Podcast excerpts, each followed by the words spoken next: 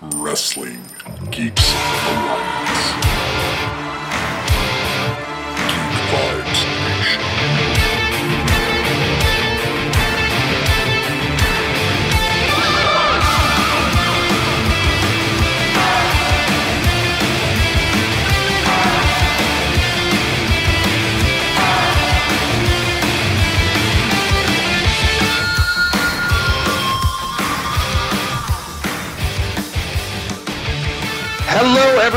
There in Geek Vibes Nation. This is your pal Dane Alves with another enticing episode of Wrestling Geeks Alliance, a weekly show for new listeners in which me and my co-host Christopher Brother Patton break down the latest and greatest in professional wrestling news and go over certain reviews for pay-per-views and all the big shows. We go over, you know, just just all the things going on with wrestling and just break it down for you DX style. So I can't do this by myself. I've already had my noon beer started. I don't know if he has, but I am joined by the great Christopher Brother Ray Patton. How you doing, Christopher? I'm doing okay. Um, sinuses are a little weird today. You know, it comes with the season. Uh, so I'm not noon beering. I'm actually uh, uh, yeah, no. So I um, I'm not having noon beers. My sinus has been kind of wonky today, so I'm actually drinking tea and I have some water. Yeah, I think that I might be getting, um, which I'm sure this will help out because it's on my left ear, just like my headset. Um, another or an inner ear infection. Um, so my sinuses also just all over the place have been awesome. I realized I had a little bit of Flonase left uh, from the last experience, so I used that, cleared me up a little bit. But um, yeah, I was actually getting dizzy uh, in the afternoon from it, uh, which is great. I love getting older and uh, experiencing all these wonderful fucking things, Chris. yeah, I was telling my wife the other day when I was a kid, I don't ever remember having any kind of sinus issues. Like I'm not really allergic to anything. Um, but for whatever reason, like when I hit my mid 20s, summer, spring, summer comes around, I my fucking nostrils just explode. Yeah, first it's like the uh, the grass and the uh, flowers, and then it's the trees that just destroy you. Um, yeah, I don't know either. I, I never had it when I was younger, but I live in the South now. Maybe it's because I started in Boston. I know you've lived here all your life, but holy shit, I started getting them. And uh, you know what? This isn't the allergy podcast, so complain about that. I mean, you are true, much uh, much like AJ Styles. I am from Gainesville, Georgia. you did uh, now Gainesville. I heard they're putting a statue of him soon at one of the malls. Is that true? well, there's only one mall there, and it's basically just an empty parking lot, I think, at this point. So yeah, sure, why not? What's uh what's Gainesville University called these days? I know it's something different. I used to go there years ago. Don't they call it like Georgia State or something? Well, we need a goddamn AJ Styles freaking statue up in there somewhere. It literally used to be called Gainesville College, which doesn't make any sense because it's not actually in Gainesville; it's in Oakwood, which is like. That's a good point. Well, you know, WrestleMania a couple of years ago was actually in New Jersey, but they they said it was in New York, so I guess one of those type of things. Um, you don't really also want to say that you're having your WrestleMania in New Jersey though. So sorry guys from New Jersey, but uh, not sorry. Yeah, it's not only that you're having it in New Jersey; you're having it in the fucking Meadowlands. You, there- there's actually a couple people from New Jersey I actually like. There's there's there's there's, there's some good people that are dallying over there somewhere, something like that. Anyways, um, all right. So we had a week in wrestling. I got some of the highlights, Chris. I want to go down and talk to you about all the shows, including the two that were last night. We're recording this on a Saturday, like we normally do. So last night was SmackDown, and then followed by AEW Dynamite. And Chris, we're gonna play a game. Did Dane this time stay up and watch the whole thing?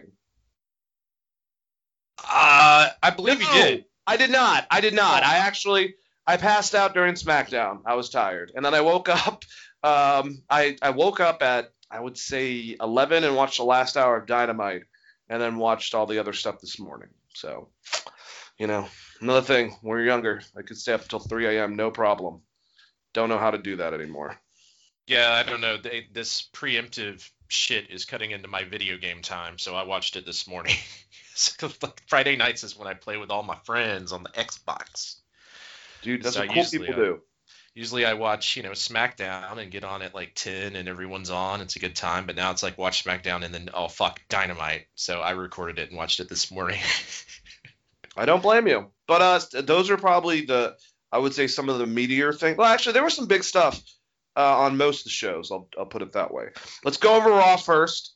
Um, I would say the two highlights I had, and if you have anything else, obviously, for any of these things, just add and we'll, we'll, we'll talk about it. But I want to say that I feel I still feel bad for um, what is it, Adnan Virk.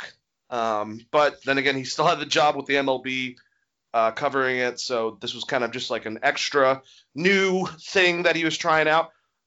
But I got to give it to you, even though I'm still pissed off that Tom Phillips got fired because I think that he is a really good announcer. He's very much what you guys want, like a Michael Cole, but he comes off more natural. Like I said, and like many have said, him along with Byron Saxton and um, oh man, how am I blanking on his name? Um, Carmella's uh, fiance, tattooed guy, Corey. Corey, this is gonna be a good show. I took my brain vitamins this morning for the first time. These new things I'm taking. Corey Graves. Corey Graves. Yes. Anyways, they were a good commentating uh, team, the three of them, and but I want to give Jimmy Smith some uh, some props. He's been studying apparently since January. He hasn't, and I kind of gave him shit about it last week. Been a big fan since he was a kid, but I have no idea what that means as far as like. So they had him clued in uh, in January that this might be an option, I guess. I mean, if you're if you're gonna get involved in wrestling and start studying, and also not just the old stuff, the new stuff, so you can actually know the moves, which I was very surprised many times that he did uh, he's got that. I mean, he's broadcasted for Bellator and also for UFC. I think he did interviews. He's a past MMA fighter, but he brings a level of credibility and wasn't stepping on toes. Uh, he was allowing Corey to kind of guide the heel side, but also call the matches. Why or be the color guy, while also Byron Saxton really took more of the play-by-play. But I thought added a good element, uh, given the fact that I did not like um, Mr. Virk. Uh, you know, I just didn't think that he was ready for it. So I just, I actually want to give him a little bit of props. I thought he did a good job. I don't even know if you got a chance to watch Raw. I told you you didn't have to anymore. I gave you that freedom, Chris, but somehow on Mondays I need some some help sleeping. So you know, I, I usually throw that on. So I I can't sit through a full three hour Raw. It's just disappointed me way too often for the past I don't know, let's say eight years. Um, so what I did was I uh, pretty much I just recorded it and then I skipped through to things that you say is good because usually you'll say something in the chat about a certain match, and I can kind of tell just by skipping through. But I I agree with you on the commentary. I think uh, he he is much better than Adnan Virk. So we'll see where it goes. But I mean, it's hard to tell from one show. And, and like I said, I didn't watch all of it. I probably I did the good old Skipperoonie um, on the DVR for a good portion of the show, which looking you, at the did recap you do like now, a pickup uh, dance when you did the uh, Skipperoonie by any chance? Like kind of no. Yes, No? yes, I did. dancing. I mean, like, I guess like as soon as I see fucking Mason T-Bar, I just fast forward even faster. will Okay, I was. I'm so glad that you mentioned them, and I really, I know that after all that shit with their past group, and I really feel bad that they kind of put Ali in that spot to be the leader of Retribution. Now he's having killer matches, but it's on, like we've said in the past, main event with Ricochet, uh, who will get killed back to back with Humberto Carrillo, um, with Sheamus on Raw, but uh, Sheamus got his fucking nose broken. That was pretty gnarly. But uh, getting back to it, I remember Luke Harper, you know, rest in peace, uh, Brodie Lee. Um, I remember him talking about to Chris Jericho how he was presented with the idea of basically resurrecting Demolition uh, with him and Rowan, which would end up being what they made out of it, which was the Bludgeon Brothers, which I don't think was the, the greatest concept. But I look at the two of these guys, and like I, I, like I said, I know Dominik Dijakovic is trying to do whatever he can, and Mace is, you know, visually scary looking, but I feel like they're wearing they look like demolition. Like modern. Like they even have the makeup. Like you know, Dominik's makeup is exactly the same thing as fucking Smash.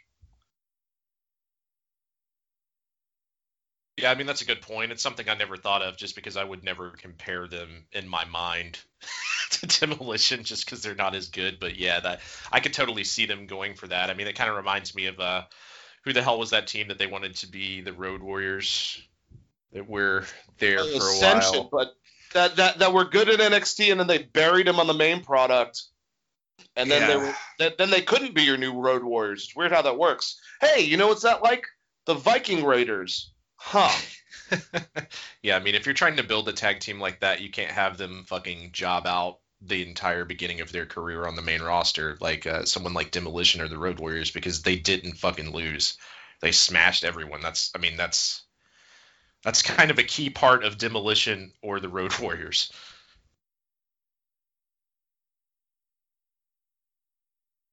I have to agree with you, and I will give it that Dominik is. Uh, it makes sense that he's smashed since um, what was it? Bill Eadie, uh, the one who played Smash, who was also the Repo Man, and he was Colonel uh, Khruschev. You know, he could reinvent himself, and he was always known as a good worker. So it doesn't matter. But uh, the other big thing, I think one of the better matches this week was Drew McIntyre versus Kofi Kingston. They had an excellent match. Drew McIntyre went over. So it looks like Bobby Lashley for uh, against Drew McIntyre once again for the title in a Hell in the Cell. I'm not 100% sure on that because that's how much attention I give to Raw, but I'm assuming it might be. If not, it's just a one-on-one match again for the title. I was really like many kind of hoping that Kofi, you know, this was going to be the summer of Kofi, and even if he didn't beat Bobby Lashley, we might have a match and then build up even more to SummerSlam if we don't have a big opponent like a Brock Lesnar in mind to go against Bobby Lashley at the big event itself. Yeah, I have to agree with you. And the two matches I, I watched off the show was the, the main event with Kofi and Drew, just because I knew that would be a good match. And Kofi's been having really good matches lately. So is Drew. Um, but and, and then the Xavier Woods Randy Orton match, and it's just kind of fucking weird to think about that like New Day has been carrying the show for the past two weeks. Because weren't Yep. they also in the two best matches last week? They were. They definitely So- were. I Kofi and Xavier are on fire right now and uh, involved in some of the better programs. I mean, I know. I guess they're going to go position now and take Kofi and put him with Xavier again against Riddle and uh, Randy Orton. But it, it, it's it does prove that they have been holding down Monday Night Raw as of lately. Yeah, I, I would say so. Um, it was also good to see the Miz back, even in, in his limited capacity. I will say, um, that at least they have something for him to do instead of him just kind of wasting away while he's injured. Because he did the Miz TV earlier in the night, right? Yeah, and I, you know, I think they should do that more often. I know the Miz has the the ability to speak on the mic, Chris, and that's more of a reason uh, than said certain other individuals when they get injured. You know, um, Ivar, for instance. Obviously, I'm not going to keep Ivar back to just talk for whatever reason, but the Miz, he can do promos. He can still be active. He can still be the manager for John Morrison. And I don't know if you're getting this at all but it might be silly banter, but it seems like the Miz is starting to get annoyed of John Morrison. Are we going to finally see that situation split up and have John Morrison be a babyface uh, in either the mid card for the U.S. belt or for the World Heavyweight belt sometime soon? Yeah, I definitely think that's where they're going, and that might be why they're having Miz do these Miz TVs. Um, the only thing is, it's, because Miz is injured, it would almost have to be Morrison turning heel on a heel, because I would assume the the thing would be that he would attack Miz's leg, right? Get pissed off and attack Miz's leg. um, Yep. But w- WWE books shit like that, and then the next week the guy's a baby face because they think, you know, because Miz is a heel, it's okay for the baby face to, you know, try to rip his leg off. Yeah, very true. And uh, just just finishing out Raw, I'll say that Raw still. I mean, it's just it's a very long dragging show, and I still think at this point, if you are a fan, even like someone who's more diehard, you don't have to watch it. Like me and Chris, we don't really necessarily have to watch it. It's something to watch on Mondays. But if you're keeping up a little bit with the details, going back and watching matches or promos that you were told were good, or watching maybe even if you want to, uh, a breakdown like they put on YouTube, uh, you can just wait for the pay per views. It's not like SmackDown where I feel like SmackDown really is taking stories and going forward. I'm excited about Bianca and uh, you know her and Bayley's match. I'm definitely excited with Roman and the Usos and everything that's going on with that. So yeah, would you would you agree with that? Closing comments on Raw that it's not essential to watch it. You can actually get most of it from the pay per views, probably for the rivalries. Yeah, I would say so. And I mean, because they do those damn pre like the giant pre-show that just recaps everything that happened for every match for an hour, anyways. Uh, I mean, it's a, it's a weird way to look at it. I mean, there's great stuff on Raw. There are really good, and they've been doing this thing where they're like, hey, let's let you know Kofi have a 15, 20 minute match, or let's let Randy and Xavier have a long match. So they've been doing more of that, but it, the problem is all the crap in between. Like I, I don't know, man. Like I said, the the, the T bar promo, like we had. I'm just looking back through, like Shayna Baszler and Reginald. They're still do they're still doing that gimmick. Like there's just for everything good on Raw, there's like five things bad. You know what I mean? That's the problem. There's great workers there, and they could probably be utilized very well. But I mean, in comparison to NXT or SmackDown, Raw is like just a plodding show that's too long with you know some highlights here and there. So yeah, I, I tend to agree with you, and, and that's why I can't sit down and watch the whole damn thing anymore. I have to DVR it and then watch it later. Especially you know NBA playoffs and NHL playoffs are going on, and I'd much rather turn my attention to that um, versus a three-hour Raw. Yeah, you know, especially if you want to see LeBron James leaving six minutes before the end of a game um, to go in the back and start, you know, his therapy uh, for himself. Sorry, I'm not even a sports guy, so I can't comment that much. But I heard about that, watched the replays, and I thought, yeah, Jordan and Kobe would definitely do that. That's good. Uh, Sorry, I was uh, shots. I uh, I was more on the NHL side of things, so I've been I've been watching the Stanley Cup playoffs. But yes, I did I, also yeah. hear about that. And I definitely understand because I know that you love hockey. Actually, uh, Chris, real quick, don't you have a hockey show? Yes, we do. Skates to Throats, and we're actually recording at some point this weekend. Um, we're going back into the Detroit Red Wings, continuing that, and uh, going over everything that happened in the playoffs, and also that very nasty uh, Scheifele hit that happened that ended up in a four-game suspension. Which I'll send that to you later, Dane, if you haven't seen it. But it was kind of floating around everywhere, even in non-sports outlets, because it was pretty nasty. Yeah, you'll have to, uh, to definitely send it um, I, I don't know about that, but that sounds pretty uh, pretty ruthless. And I've seen hockey games many times. I've had friends. My brother played hockey, so it's a uh, and also the live stuff back when the Thrashers were somewhat of a thing. But um, yeah, uh, definitely. Uh, so I kind of want. I was going to go over this in a news cycle, but it kind of pertains to Raw in a way. Um, with SmackDown, first SmackDown back live in July. Uh, it's all but been confirmed that John Cena is going to be there. Now, the speculation is, you know, since he has apparently a gap in Hollywood right now between movies, if that could be building towards a program for a sequel to his match with Roman Reigns um, at SummerSlam to be a big marquee match. We haven't talked about that yet, but that's been getting more and more, I would say, publicity as of lately uh, with the speculation, but it looks like he's definitely going to be on a SmackDown. Now, the question is that everyone's wondering on the other side of Raw. Brock Lesnar is not, and Paul Heyman has brought this up lately, he's not signed to a contract with WWE, but in the past he's done event by event, obviously for Vince. I don't think he would be going anywhere else, uh, you know, wrestling wise.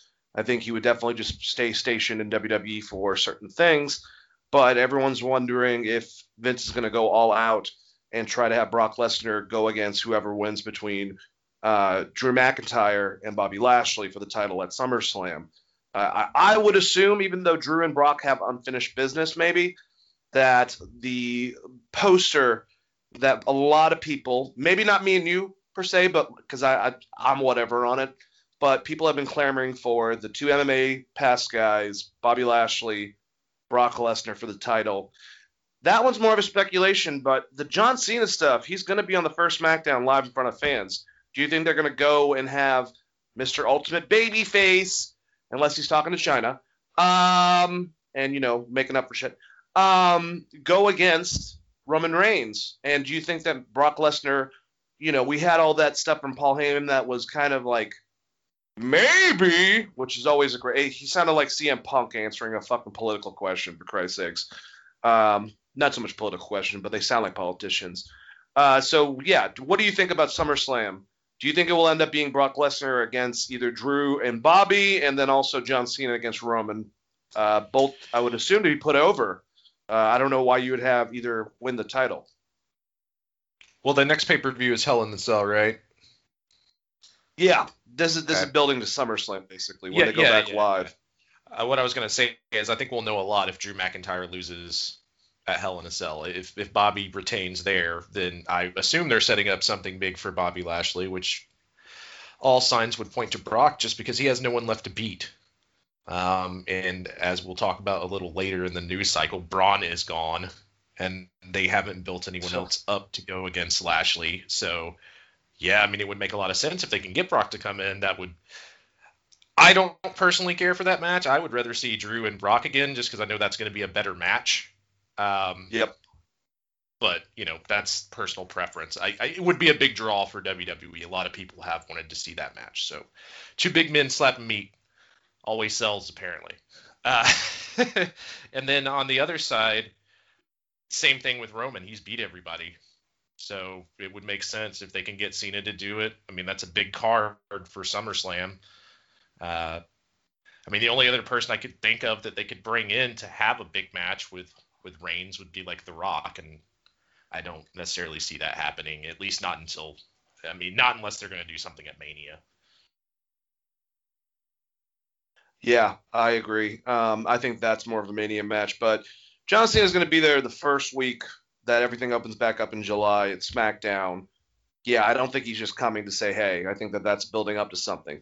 What I will say, and people probably don't want to hear this, I could definitely see John Cena putting over Roman. Um, I think he lost the last match to Roman, so this will just be another one where they have a great match and Roman goes over. It, you know, puts him in the right direction like he's been going that potentially I think is going to be going against him and Seth Rollins, but I don't know how we get there because the King of Drip has been a dickhead for a long time, so you can't do heel versus heel. But I feel like that's in the future, that's in the pipeline. But with Brock Lesnar and Bobby Lashley, Chris, I'm telling you, you know, Brock is Brock. It's like Charlotte for uh, or Sasha for either their divisions. It's like Roman for SmackDown. It's like Okada for New Japan. We'll talk about stuff like that in a little while uh, Jay Lethal for Ring of Honor, Kenny for AEW. You understand what I'm saying right now. The guys that you kind of put the title on because if you don't have someone new, you put it back on. Is Brock Lesnar, if he is going against either Drew or Bobby Lashley, either or at SummerSlam, do you think Brock Lesnar is going to take the title? Because I kind of think that he would. Uh, and then we would have the whole Paul Heyman representing Brock Lesnar, the champion, on one, Roman on the other, and wherever we can go with that in storyline. I could definitely see them doing that. Um, I don't know that at least the diehard fans aren't going to like it, or say they don't like it at least. And You can see the internet community just steaming right now at it, even the thought of it. The thing is, is like people want that match, but they don't want the outcome of how Vince will probably book that match, is which is exactly what you said. Like you put it back on Brock, he's a bigger draw than Lashley. He's a bigger draw than Drew McIntyre. So if you're going to bring him in and sign him to a contract where he's going to make these appearances, you're going to get that Brock, you're going to get that Paul Heyman, and I you eventually would build to him versus Roman. I guess if you're not going to do something big with the Rock at you know Mania, and and that's just that's what you would that's what Vince would do. The one thing you can predict in WWE is the heavyweight title picture. Like you can't predict the rest of the show for shit, but if you start seeing things set up and line up like this, you can pretty much almost dead on nail it to Mania. Yep, and I also think that you know Roman Brock, that whole entire storyline, um, they can go further later on with it if they want. Uh, but you know, I think maybe just me, the classic Survivor Series matches, the four on four, five on five matches, it doesn't really do anything. I think a lot of us have talked about it. If it's not for a number one contender, what's the point? But the matches that have really sold those pay per views are your big champions against the other champions. They could make Survivor Series one of the bigger pay per views and a huge sell if they have Roman, who has been built like this, you know, against Brock Lesnar now, again, the champion on Raw, and then Heyman's in the middle of his two biggest clients. You know, that's that's just I'm thinking business wise ahead for whoever. if it's if it's if it's Vince, if we're talking about Khan, if we're talking Khan, sorry, I had to say that. If we're talking about Khan, if we're talking about this concept of of NBC Universal acquiring WWE that we will talk about, um, you know, I wonder if they would try to do that for to make uh, Survivor Series an even bigger, you know, event. Possibly, but it's one of those things where do you if you because you know they're gonna if they sign Brock if they've done what they've done in the past they're gonna sign him to what like six appearances and then a few or like four pay per views and then like six Raws I think is what they did last time. Uh, and a merry-go-round uh, merry-go-round uh, ride afterwards. Oreo cookies went out the tops on them. but uh, I could I could see them. I mean, that would be a great match for Survivor Series. I just don't. I I mean, I guess it just depends on if they really think what. It depends on what they think they're going to have it at WrestleMania. But I guess they could do that at Survivor Series and then just do the rematch at Mania if they had to. Um, and oh, what about a four-way? Brock Lesnar, Roman Reigns, Walter, Karrion Kross, four-way elimination match. Who's the best champion? Oof. That would be awesome. I would be down to see Walter. Um, I, if they do a survive, have they done this in the past? And maybe they haven't. I'm just forgetting. If they do a Survivor Series match between you know Raw and SmackDown, it would be kind of cool if they, they brought up NXT, and then maybe just take the amount of people on each team down, and just take do a new well, take they, on Survivor Series. They did it two years ago, and it was really successful. And that was when they first went to cable.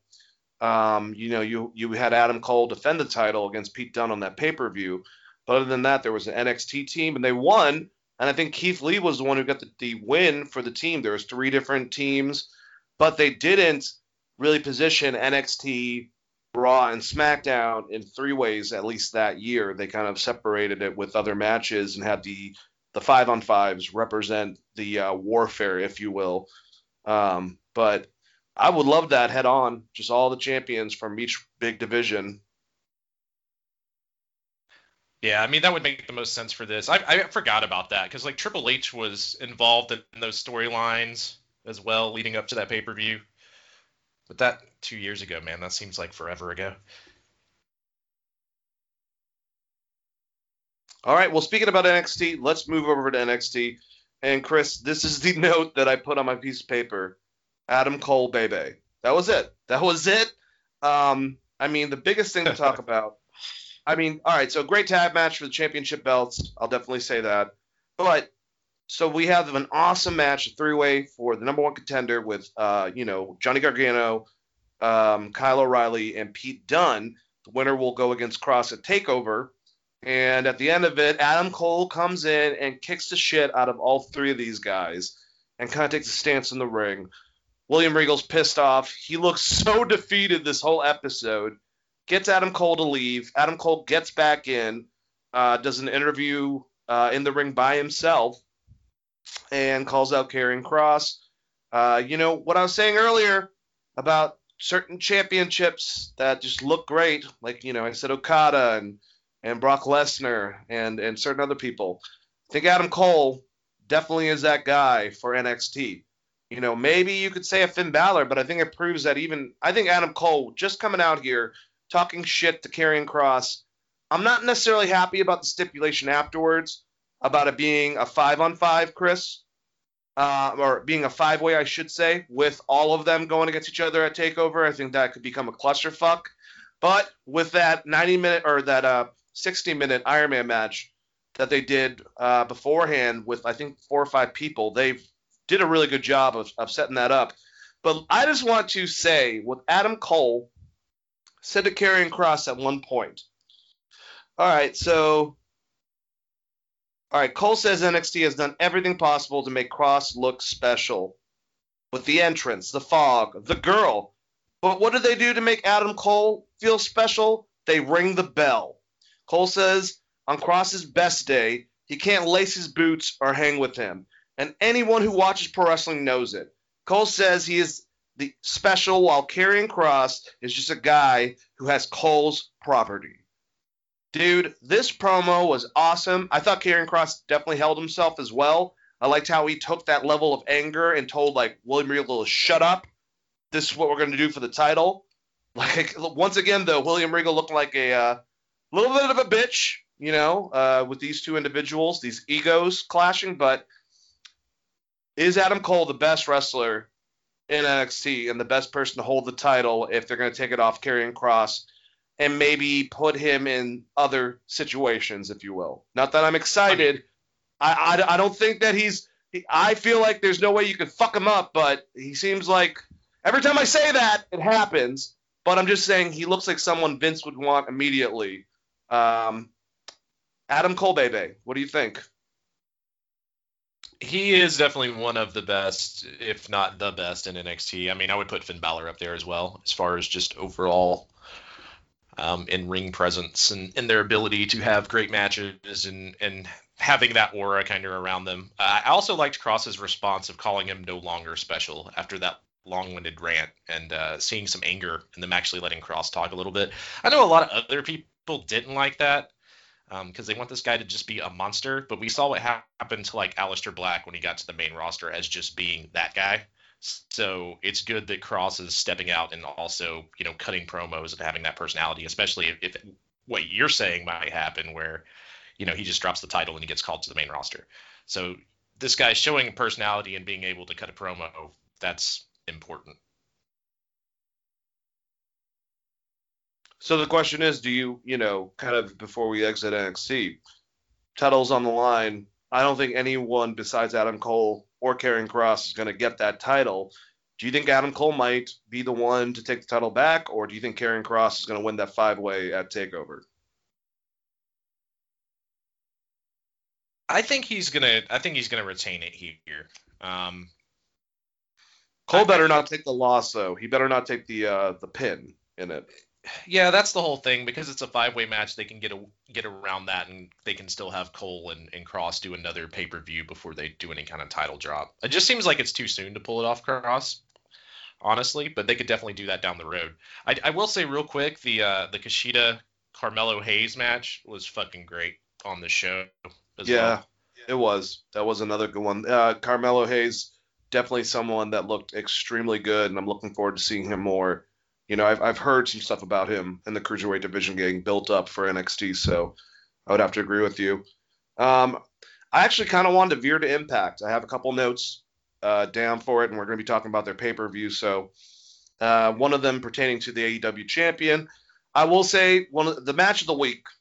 Uh, if you guys want to watch the whole match, basically they said this last time that they were going to have a uh, setup for the 60 minute match, an Iron Man match between Joshua Alexander and TJP for the X Division title.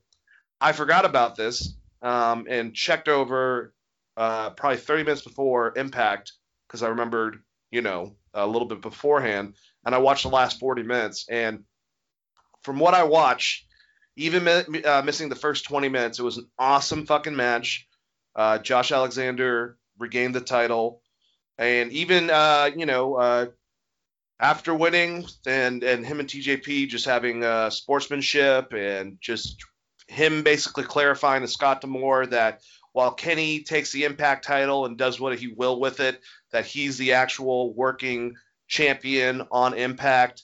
I thought that was awesome. I thought it was funny that everyone all of a sudden wanted the title shot right afterwards, including um, uh, Petey Williams, who's his tag partner, I love it. I love the pairing, by the way, because Josh Alexander has the old school gear that Rick Steiner would wear, wrestling gear. He's a great wrestling collegiate wrestler that's well known. Used to be obviously in the North uh, with Ethan Page, since he's from Canada. Him and Petey Williams, but they haven't had Petey Williams go back to Big Papa Pump.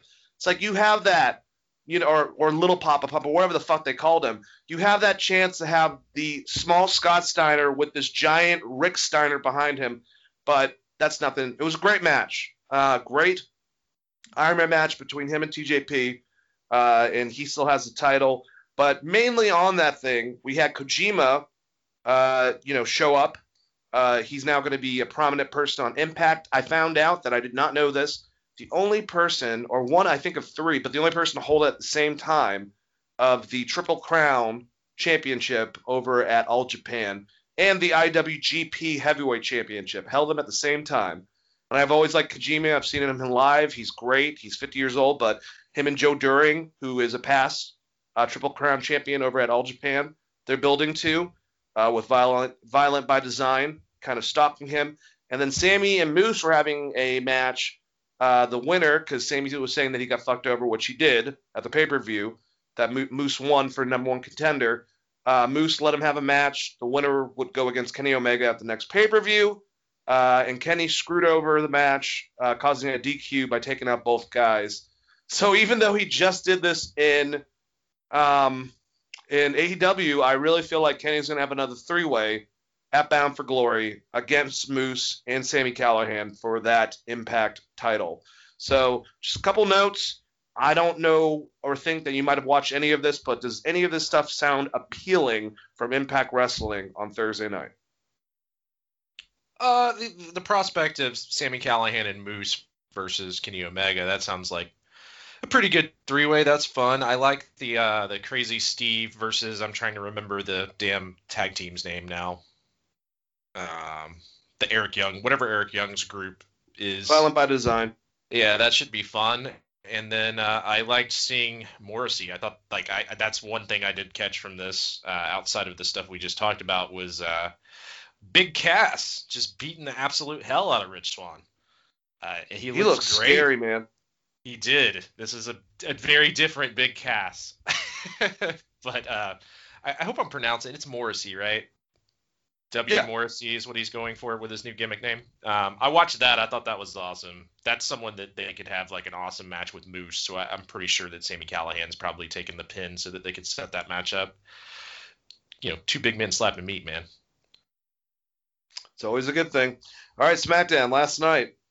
Uh, the Usos lose the match to the Mysterios, but it was countered later on, realizing that uh, Jay or no Jimmy Uso's uh, shoulder was up during the pin. Uh, this was just a setup, basically Roman. I mean, given Dominik was about to get the frog splash, but who knows who is going to, you know, um, if if Jimmy were to have kicked out of that, or maybe it was Jay. I don't remember who was who was set for it. But Roman comes, causes a DQ, uh, you know, beats the living crap out of Rey Mysterio, and then just starts destroying Dominik, uh, putting him in his chokehold, not letting go until Jimmy told him that was it. Uh, they kind of look face to face towards each other like they're about to go at it. Jimmy leaves, and Jay's split in the middle between the tribal chief, his cousin Roman Reigns, and his brother Jimmy Uso. So big stuff. I love the Shakespearean. That's what it is. The storyline with this whole entire thing is very Shakespearean uh, with Roman Reigns. It's just very well done and one of my favorite storylines in wrestling right now. Have to agree with you. I would say it's the best storyline in wrestling, and uh, is definitely a big part of why SmackDown has been such a good show as of late. I love this. I don't know where it's going for the pay per view. I mean, you would assume it has to be Jimmy versus Jay to some capacity, right? Unless they put him against Mysterios again, and then that causes Jay to fuck over Jimmy in some way. Maybe they lose, Jimmy takes the pin, Roman comes down, tells Jay to finish off Jimmy, and then Jim, you know, he beats the crap out of his brother, and that builds towards the two of them at at uh, SummerSlam. I could see the, something like that too. But what I'm saying is the Usos are not going to be a tag team for a, a while uh, coming soon, and they're definitely not getting those tag titles. I don't think for some time right now. Yeah, I mean, maybe a lot of this pivots off of uh, John Cena and, and how long he's going to be around if he is going to do SummerSlam could have something where you know Jay and uh, Jay and Jimmy screw over Roman or something if they want to go that route. But I don't think they're going to break this group up. It's more just going to be Roman putting them in line. Either way, great storytelling. Uh, the only thing else I have from last night, and there was some good stuff. Like I said, I liked. Uh, I think that Bayley's really getting Bianca's head. I don't know what's going on with Sasha. I have no idea where the hell she's been. I don't know if they're keeping her off and they're pacing or what. But Bayley, even though she lost last time, it seems like Bianca is sick of her shit, and we're gonna have them have a great match. Hopefully at Hell in the Cell. They just had a pretty damn good match the last pay per view just uh, you know, if she already lost, so that's that's my biggest thing. And then I guess so. KO has a match against Apollo. He gets attacked by his monster beforehand. You know, who, the one who thumbed him in the throat the week previous. Uh, so they they say that he can't go to ringside to help out Apollo, and it's just Kevin Owens and Apollo, and you know Apollo still screws him over, pins him, and then Sami comes out and Sami Zayn once again attacks Kevin Owens, beats the crap out of him. So I guess once again we don't have anything for Sami and Kevin Owens to do, so let's put them in a program together. Um, they always have good matches, but is this a tired trope of WWE when it comes to these two guys? Yeah, I mean, eventually you would think that Sami just comes out and helps Kevin, right? He's like, I'm tired of getting my ass kicked by Kevin Owens. Uh, yeah, it is getting a little tired. But you know, the as a uh, in-ring fan, you always get at least you get to see a Kevin Owens Sami Zayn match, I guess. That's a good point. All right, so we uh, we'll move on to AEW and talk about the last bit of wrestling news. Unless you have something else from SmackDown, Chris. Yeah, I have a follow up for you because they don't really have a set Hell in a Cell match yet. Are they just going to do Sami Callihan versus Kevin Owens in a grudge match in a cell? Because if so, that could be fucking cool. That would be a good reason to reignite this. You mean Zayn, and yes, I hope that is a position because I think they would have a great Hell in the Cell, and that's something that both guys uh, probably would like to play with, uh, given the chance to go against each other. Yeah, I mean, I just that that's something we've never seen those two do, so that would be at least something new to this feud, and, and maybe a good way to finally put the nail in the coffin, I guess. Uh, yeah, and I, I did mean Sami Zayn. Sorry, I had Callihan on the brain just because we talked about Impact. I don't, you know, definitely understand. Um, so AEW, um, thought it was very interesting. We had a match. Uh, Fénix got taken out. It was supposed to be the Lucha Brothers versus the Young Bucks, uh, but Fénix got taken out. And for some reason, they even exclaimed that this was something the Young Bucks recorded. They'll probably be on their YouTube station, but there it's too offensive to to air on TNT. And I'm like, no, guys, just fucking show the footage of Fénix getting his ass kicked. So if anyone misses that one little part, you know, if it's on them if they miss a video of the footage itself. But if you're just explaining it, just like throwing it in the match, whatever. That's one thing that just annoys me at AEW that I'm not going to kind of just you know let up. But uh, still great match. Pac, uh, Pentagon. You know we're going to talk about Double or Nothing. I love Pentagon's new Joker look. I think it's fucking awesome. Uh, he showed up at like I said Double or Nothing with it first, and uh, you know Young Bucks heeling it up, uh, using Brandon Cutler uh, towards their advantage. And then afterwards, when they beat him, just beating the hell out of him until they got saved by Eddie Kingston, who has issues with Pac and still issues with his ex best friend Pentagon. But even showed later on when Pac and Pentagon told him to f off, basically, he's trying, you know, he's a babyface now, so he's to try to like, you know, make amends, if you will. And Pac's kind of borderline, so we'll see where that goes. But excellent match. Um, but that's that that that's what the uh, that's what's going on with the uh, the Bucks. We got more cockiness and arrogance, and you know people helping them out in the matches, and I think it's good. I I, I think that the uh, the the look of the elite, aka the Kliq, I guess 2.0 or whatever the fuck. Um, you know, it's it's going good for them, and I like this added element about Eddie Kingston since Moxley is injured, quote unquote, um, that he's trying to make amends with with, uh, with Pentagon. So I thought that was actually cool too. What'd you What'd you think about that first match, Chris? I thought it was a really really good match, man. Um, I'm getting a little tired of the Bucks myself personally, but that's just me. I, I don't necessarily like the way they've been portraying themselves as part of this clique. But I've bitched about that in the past, so I'll just uh I'll let it go for the time time being. But I mean, are they what? Where are they even building the Bucks from here? You know, are, are I guess Kazarian and Christopher Daniels. Well, that was something I'm glad that you reminded me about. Uh, and this is something, once again, that has been, I think, started on being the elite. Now, Frankie Kazarian is going by the elite hunter, and he's taken out elite members, you know, uh, and he did that on the pay per view. So I, I guess that's new, a new added element. But as far as the two of them, him and Daniels are supposed to be done because of the Bucks. So I don't know. It's an interesting twist. I don't know who goes against the Young Bucks and takes those titles off of him. With the reaction we got on Double or Nothing, you know, and like I said, we'll talk more about that in a second. Uh, maybe it should be the uh, the blondes. I'm just saying. I think that Brian Pillman is over like Rover right now, and people will get into that, even if you have to have some shit happen with Eddie Kingston maybe causing it on accident or something, like a big upset.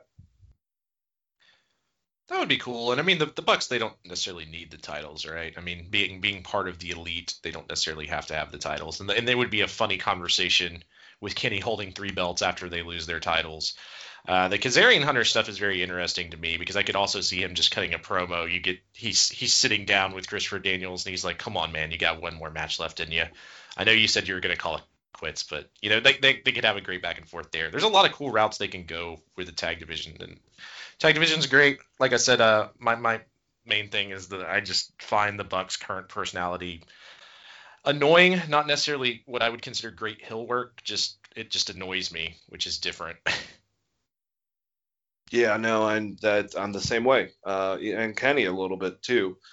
Uh, it's starting to get on my nerves because, and, and maybe they're just doing a really good job being heels, but to me, it's like, uh, all right, guys, whatever, just keep on. Like even like Nick's dyeing his his facial hair to be darker and and having the septum piercing. It's like, I guess they know what gets under people's skin. I'll just give them that at least. yeah, I mean, yeah, I guess. I don't want it to get under my skin so bad that I just don't want to watch it, though. That's the thing. That's the difference, right? That's the X Pac. Yeah. Go, the go. I don't want go away heat, basically. All right, so uh, big thing that happened. Two back-to-back moments. Very awkward segue between them, but we had Mark Henry come out, um, basically talking about what he's going to be doing. He's going to be a coach. Uh, he's going to be the one, uh, one of the guys, a part of the booth on the new Rampage show on Fridays. And uh, Tony asked him the question that was interrupted by the next part with Vickie uh, Guerrero. But you know, is there something left in the ring? And uh, it's Mark Henry's in really good shape, Chris.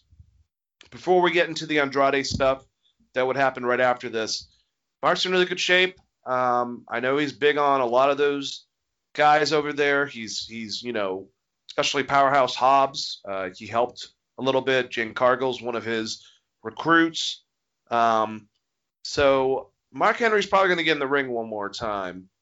Uh, are you looking forward to seeing that, and who would you like to see him go against? Oh man, maybe him I, and Big Show one last match. I don't. I I would almost want it to be someone like Miro, where it would be you're putting another you know big guy over someone that's perceived to be a big guy, or or someone like Lance Archer. You know what I mean? Um, but I, I don't know, man. That's a hard question to answer because Mark Henry would be able to have a good match, even even though he's going to be a little more limited than he used to be. But he doesn't have to do that much because he's Mark fucking Henry. Um, yeah, I don't know. That's a very good question. I haven't even thought about it. Uh, it would. It's definitely would be cool to see him one more time in the ring, though. Maybe he will just like in the program with Taz calling him out and putting over Powerhouse Hobbs. That could help him out a lot. I don't know Mark Henry from listening to Busted Open is very high on him, but I was excited about this. I was even excited, or more excited, I should say, by what happened following. Like I said, awkward to go from one to the other, and they've done this where it's like you think the person's coming out to be involved with the stuff going on currently in the ring, you know, stuff with Mark Henry and Tony Schiavone, but then it's not. It's kind of a just a slight transition, we have Vickie Guerrero come out saying, "Excuse me," and she introduced the newest member of AEW, uh, someone that within the contract can still work with AAA, which is good because he's working over there, working over here, uh, has that whole situation uh, thought about. But it's Andrade, and he's now going by Andrade El Idolo, which is the idol. So, you know, his old like little catchphrase in NXT that they kind of dropped once he made it to the main roster. But, you know, there was a time period where people were saying, and the funny thing is, like, Andrade's always gotten crap because of his, or at least why uh, Vince didn't look as much upon him uh, for his, you know, his English. But I thought he sounded fine, very clear, cut a great promo after after Vickie. You know, he's here. I'm sure it's going to build obviously towards his match with Kenny at Triple Mania. But now he's a main main player and signed to a contract with AEW. Andrade has now pushed himself as one of the best um, wrestlers in the company because he is so fucking good. And I'm a huge Andrade fan. I love the pairing actually with Vickie. It makes a lot of sense with a lot of comparisons with Eddie Guerrero. To me, I've always said he has this intensity side and and and more of a um, what's it called? The matches like you know where he just he he he gets angry. He's got an angry streak uh, when it comes to his matches. That kind of more reminds me of of a Macho Man Randy Savage and but also has that arrogance to him that kind of reminds me of a Rick Rude. And then you have the fact that yeah, there is some Eddie qualities definitely in there. Um, I'm looking forward to this pairing with him and Vickie. I think this is actually a better pairing than Nyla, in my personal opinion, and we'll talk about her in a, in a little while with what happened with her and Britt Baker. But you know, Andrade, another great name um, to add towards the arsenal of AEW. And I know everyone's worried about adding more people towards the product, but we are going to get another hour with Rampage. Um, I think it just comes to the fact that they need to start figuring out who is not worthy enough to be on Dynamite and Rampage. No offense to them, that should probably stick towards their YouTube shows until they're, you know, built enough uh, to actually make their main roster uh, appearance. And I think sometimes they do use talent that kind of uh, could be pushed a little bit for a bigger name uh, or or someone has more potential like an Andrade. But that's my opinion. Chris, are you excited to have him a part of AEW? I'm super excited. I, I you know I made that prediction that he would be the one to maybe take the title, the AAA title off of Kenny Omega, but I didn't even think about the fact he might actually get signed to AEW. Like that, that was just an afterthought to me. Um, so it's awesome to see him here, and you know, assuming you know they're building towards that match at Triple Mania, there's definitely going to be some interactions with him and Kenny. So obviously they think highly of the guy, and I see him as a main eventer personally. I think he was a little misused, well, very misused, um, in WWE for a long time, at least on the main roster. But he was absolutely phenomenal in NXT, and shit, he might be one of the best people they have on their roster right now, as far as a guy that you could build build something around, or at least have someone that's going after Kenny because we've talked about this in the past. I mean, the match that we just had was what Pac and Orange Cassidy as top contenders. Like you have to look at Andrade and Hangman Page as like the next two guys to give Kenny a, a legitimate challenger, someone that you could actually believe is a main event star. Yeah, because I think it's too soon even for me to pull Darby, even though I was really promoting that last time. I agree with you. It's Andrade. I guess still Orange Cassidy because that was brought up about the fact that he got fucked uh, at the pay per view twice. So it looks like right now Kenny has Jungle Boy in a week or two. Probably will beat Orange Cassidy in a week or two after that. And then it's got to be someone like an Adam Page or Andrade or someone uh, to take that title from him. Uh, Darby Allin, maybe, like I said, but very excited to have Andrade a part of the uh, the roster. And also another dream match. He has always been on the other side with CMLL, uh, with his good friends that he was in with Los Ingobernables. Um, you know, when that team was him, Rush, uh, Dragon Lee, Naito, you know, uh, and I, I, don't remember if it's the first Místico or if it's now who is Místico, but him, Dragon Lee, obviously, and um, Rush are all brothers. But you had the other side with AAA with their big guys, and Pentagon and Fénix have always been over there. So I'd love to see him as a luchador that's been mostly heavily promoted before WWE and NXT with CMLL have a match with you know one of the big AAA great workers with either Andrade or Andrade versus Pentagon or Andrade versus Fénix. I'm very excited about those uh, matchups. Yeah, I mean all of that is awesome, and now you just make me want Naito to show up. So we'll, I guess we'll get into the Forbidden Door a little bit later, but yeah, I mean, I, I, I dig all of that, man. That'd be great. Forbidden Doors and Forbidden Coors. No, I'm just kidding. Coors Light. Anyways, let's keep on going.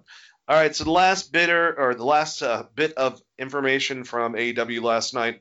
Inner Circle and Pinnacle are not done. I don't know what the hell that means. I mean, we've already done the Stadium Stampede. That was a lot of fun. And we also already had the Blood and Guts, aka War Games pay per view. So uh, Chris Jericho made it be known he wants MJF. Uh, and this seems like now it's kind of individualizing between each person.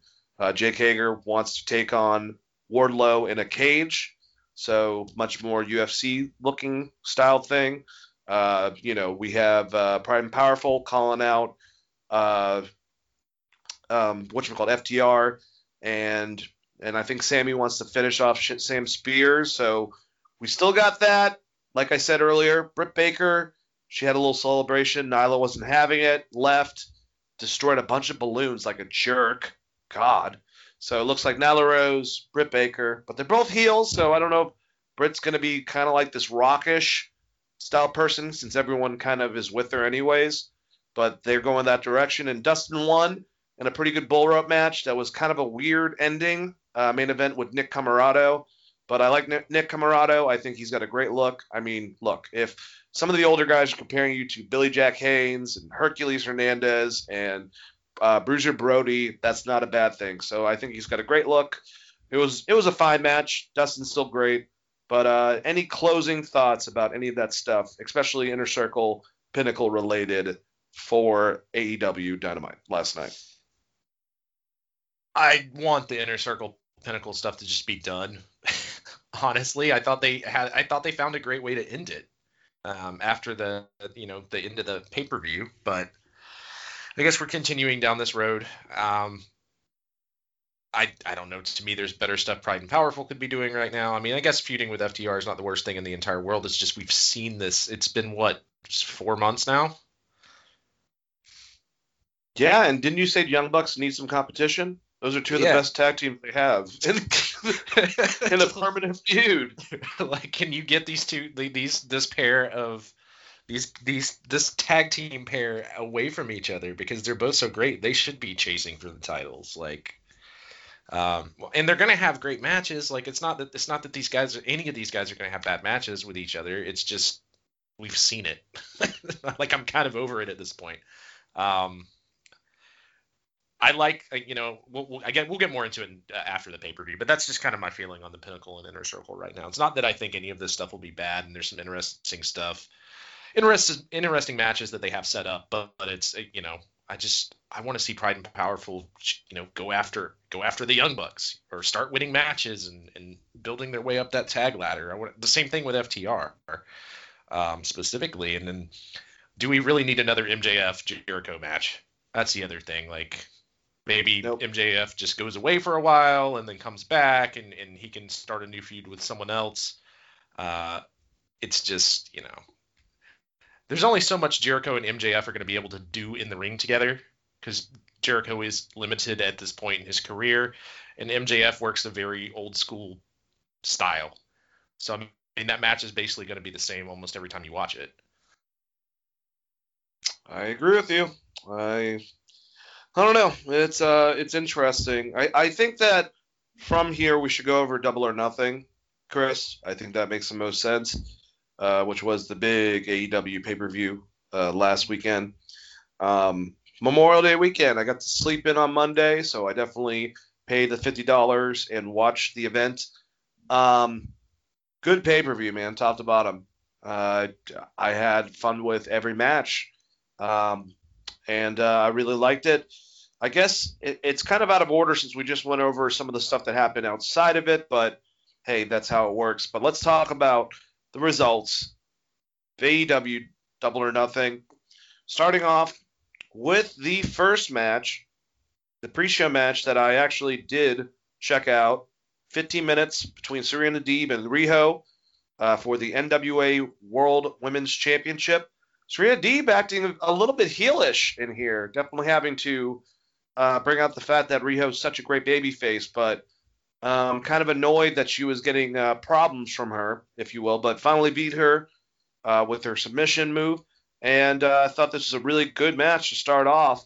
And, you know, going into it, once we started on the actual main card, if you just started with the main card, that first match between Adam Page and uh, Brian Cage, I thought was a great match to start off. So either way, you were good. But good first match on the pre-show for the NWA Women's t- uh, World Women's Championship, Serena Deeb and Riho. What'd you think, Chris? So I was actually tied up Sunday night, so I didn't get to watch this until uh, Monday morning. So I watched this all Monday morning, and uh, I, I actually loved the buy-in match. Serena Deeb's, it, it, it, whoever she's in the match with, she makes look good. Uh, not that Riho is a bad wrestler or anything, but I haven't seen her have a bad match. Is she capable of having a bad match, Dane? No, and can you believe they sidelined her in WWE and just made her a trainer? essentially because I guess they were trying to say she was too old. Give me a fucking break. Yeah, well, they have a little bit of ageism with the women. Uh, Mickie James actually cut a really good interview. I don't know if you saw that where she was talking about how female wrestlers get aged out, basically, as opposed to male wrestlers, and how it's kind of insulting when you look at, you know, the fact that they have like people there like AJ Styles who's 38, or you know Randy Orton who's uh, getting older, um, John Cena who's getting older. Like these guys that they have, you know, they're not necessarily young guys. Um, and that's basically Mickie James went on about that and how they brought back so many of those male stars like Edge, etc. Uh, but with female wrestlers, they tend to do exactly what happened with Serena Deeb. They'll they'll make them a trainer or age them out or just basically force them to retire. And we've seen that. We I mean the, the biggest recent example would be Mickie James, but also kind of the way that they treat Natalya in most situations.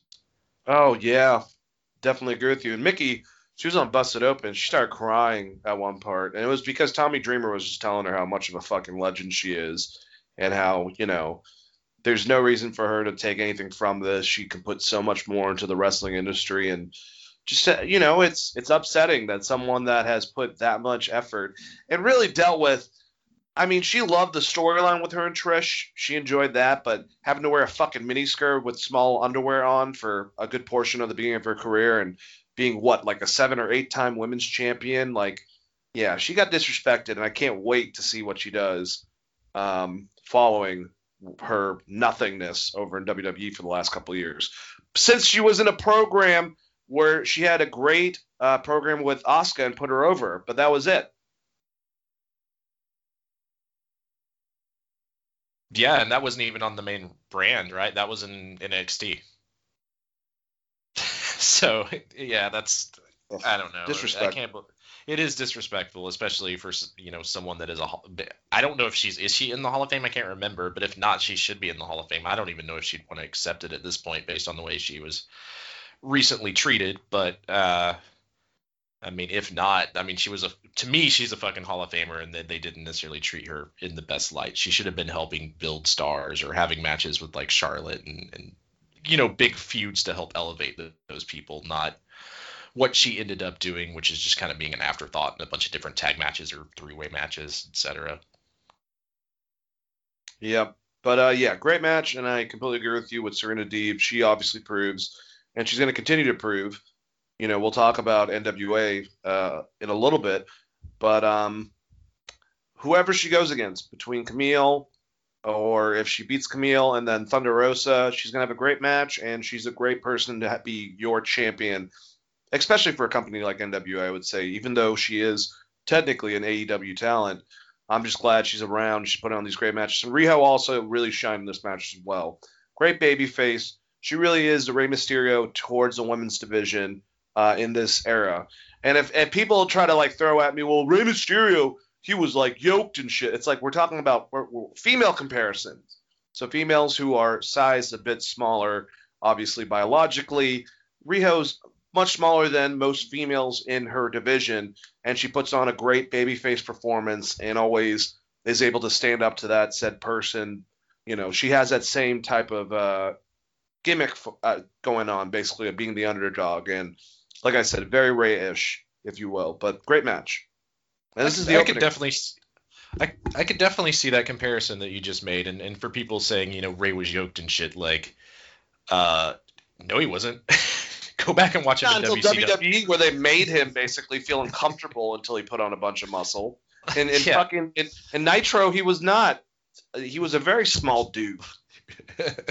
uh, until he started fucking just got super on the gas when he went to WWF, uh, very similar to Eddie Guerrero, which is not necessarily the best thing to do, uh, as we you know found out. Um, he was he was a very small guy, so I actually think that's a great comparison, Dane. All right, well, let's get to the first match on the the actual card. Hangman Page going against Brian Cage. Thought this was an awesome match. Um, I thought these guys had pretty damn good chemistry. I was excited about it uh, with what happened uh, previously in the match with Joey Janela when Hangman was bleeding from the mouth and also from the head because of just a, a, brutal fight with Joey Janela. I think Joey actually might have gotten injured in that. I, I remember reading something Maybe I could be wrong about that, so don't hold my breath. Um, but him and Brian got face to face. They both had great promos back and forth. I thought they had a good match, and I love that Brian Cage lost because he didn't want the help of of Team Taz, and he told him to f off. He didn't want Ricky Starks. He didn't need Hook. He didn't need Taz, and Taz was mad about it. But it was literally the distraction of Brian Cage telling him to get the hell out of here that caused a distraction for him to get the buckshot lariat put on from Adam Page to get the win. And now we have, I guess, him f- kind of forced now into a tag team, it seems. Um, you know, Taz has him with uh, Powerhouse Hobbs uh, for a future match with Adam Page and someone of his choosing. But I think it's only a matter of time, man. Brian Cage is gonna is going to branch off, become a babyface. I think he's way better at being a babyface, honestly than a heel. And if you're not going to put him in a permanent tag team with Powerhouse Hobbs, like we were suggesting, and keep them as singles competitor, um, I think that this is this the right right route to go. Is this dissension and eventually him getting out of there, which I think will be sooner than later. But uh, how'd you like this match, and what do you think about Brian Cage losing, and then the possibility of him leaving Team Taz and doing his his uh, his own thing? And honestly, here's an even better question.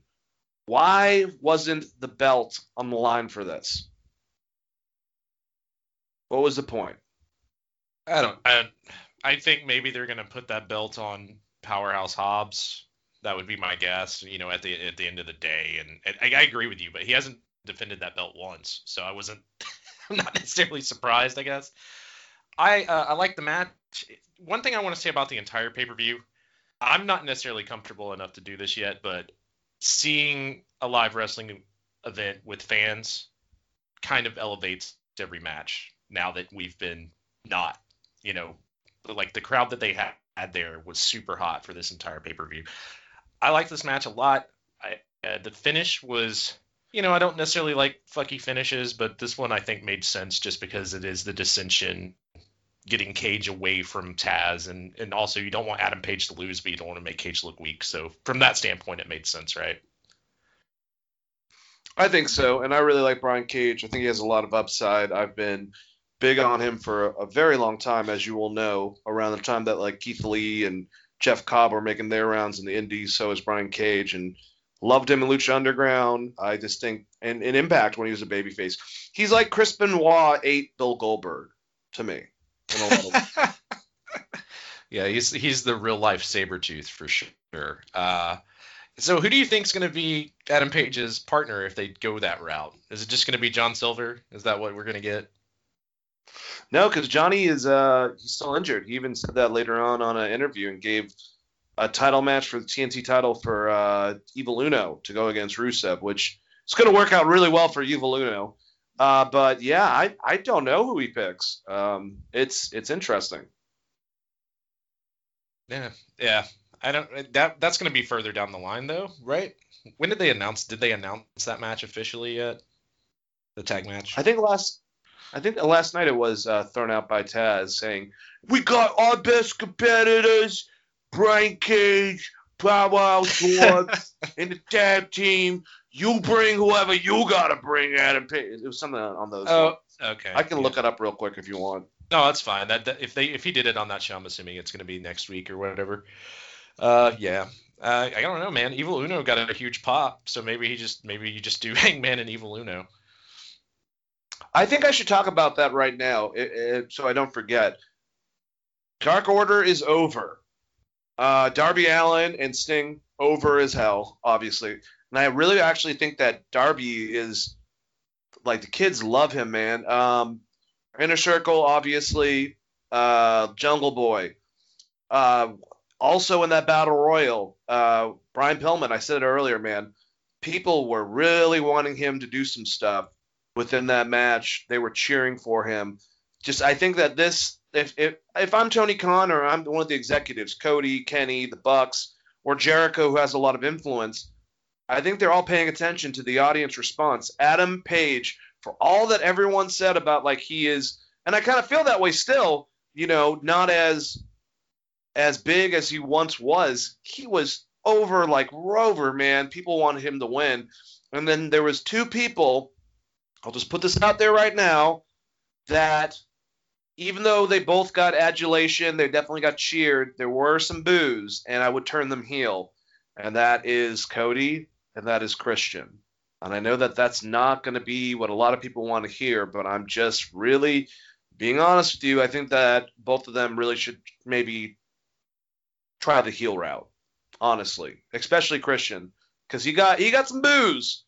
Um, and I think Christian's a fucking great heel. He's like a Jeff Jarrett heel. You really don't like him because he's so fucking pompous and shit. So that's what that when when it came to crowd interaction, I really heard a large response towards some of those names I said. Maybe I forgot some. Oh, Britt Baker, another one, hugely over by the audience. But did you also notice that too? And who did you notice was getting uh, a lot of attention in either a heel way or a, or a babyface way, Chris? Yeah, Britt Baker is is really over with the crowd. That's one that you know she's supposed to be a heel, but obviously is not. And the the crowd's kind of weird. I mean, it almost has like a little bit of the ECW kind of feel. And uh, as far as them booing Christian, I mean, that's just some of those diehard. To me, it, and I could be wrong. It seems like a, those diehard AEW fans just being like, "That's a fucking WWE guy," you know, like. Uh, that was weird to me that they're booing Christian, but I agree with you. I think he works better as a heel. Uh, I mean, the evil Uno thing was the most surprising. Like the just because the pop was so damn loud, I did not expect that for. He evil did get a big pop. Um, Johnny Hungy would have got a bigger pop though, but he wasn't on the, obviously the uh, pay per view. But yeah, they're they're just over, man. I, I I really think even though to me, and no offense to Evil Uno, I think him and Stu Grayson would be great tag team champions. But the two singles guys, and I think I've talked to you about this, and maybe you agree, John Silver, Preston Vance, aka Ten, they have the most upside to them as far as singles opportunities outside of the the Dark Order.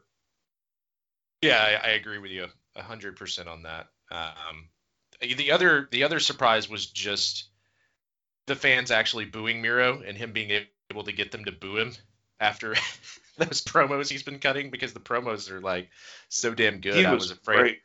I was afraid that the crowd was going to turn on Lance Archer, who was supposed to be the babyface in the scenario, but they were able to make it work, man. That was also a surprise.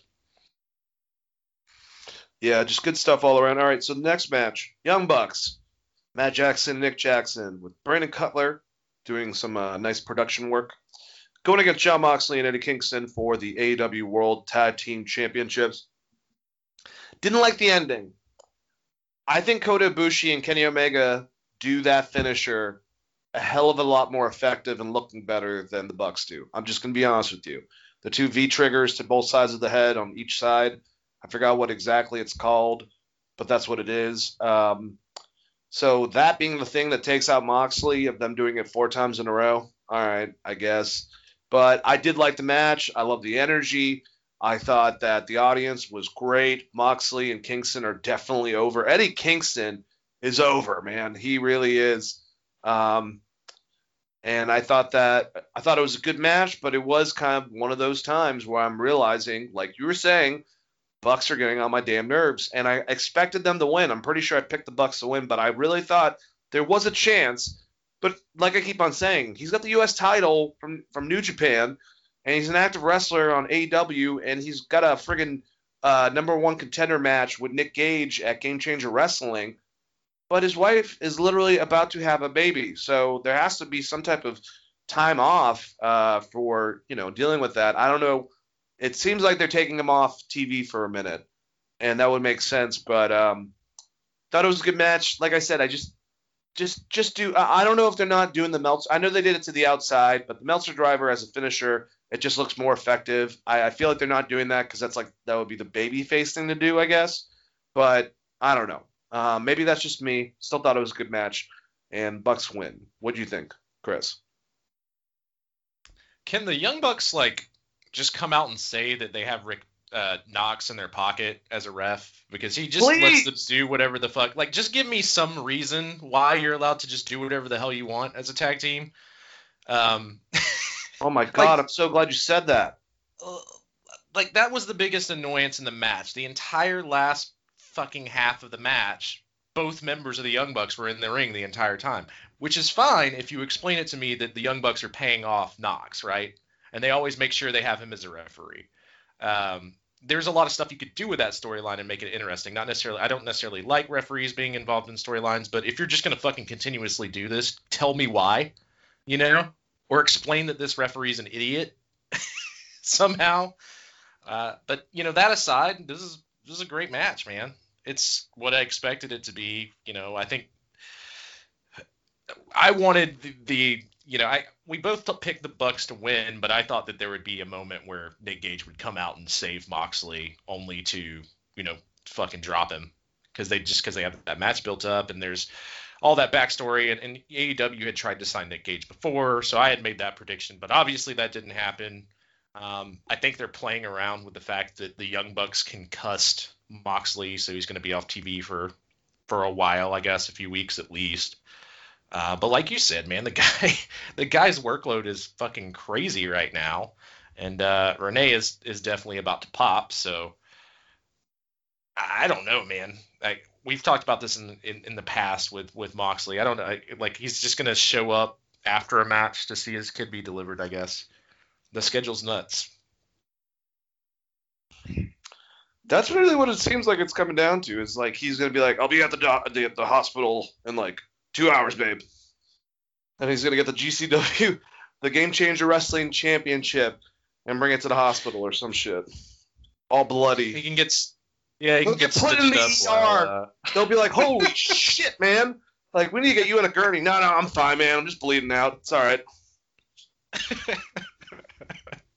all joking aside, man, this is a really good match, and like you said, Kingston is super over, and and uh, the only thing is like, what does this mean for Eddie Kingston? Like, are the Young Bucks just going to continually whip his ass until someone shows up that can help him, or or do you think they're just done right now? Is that why he's? Well, no. It seems like he's befriending or trying to get Pentagon and Pac and Fénix to be cool with him again, since now, I guess they at least took off Moxley last night.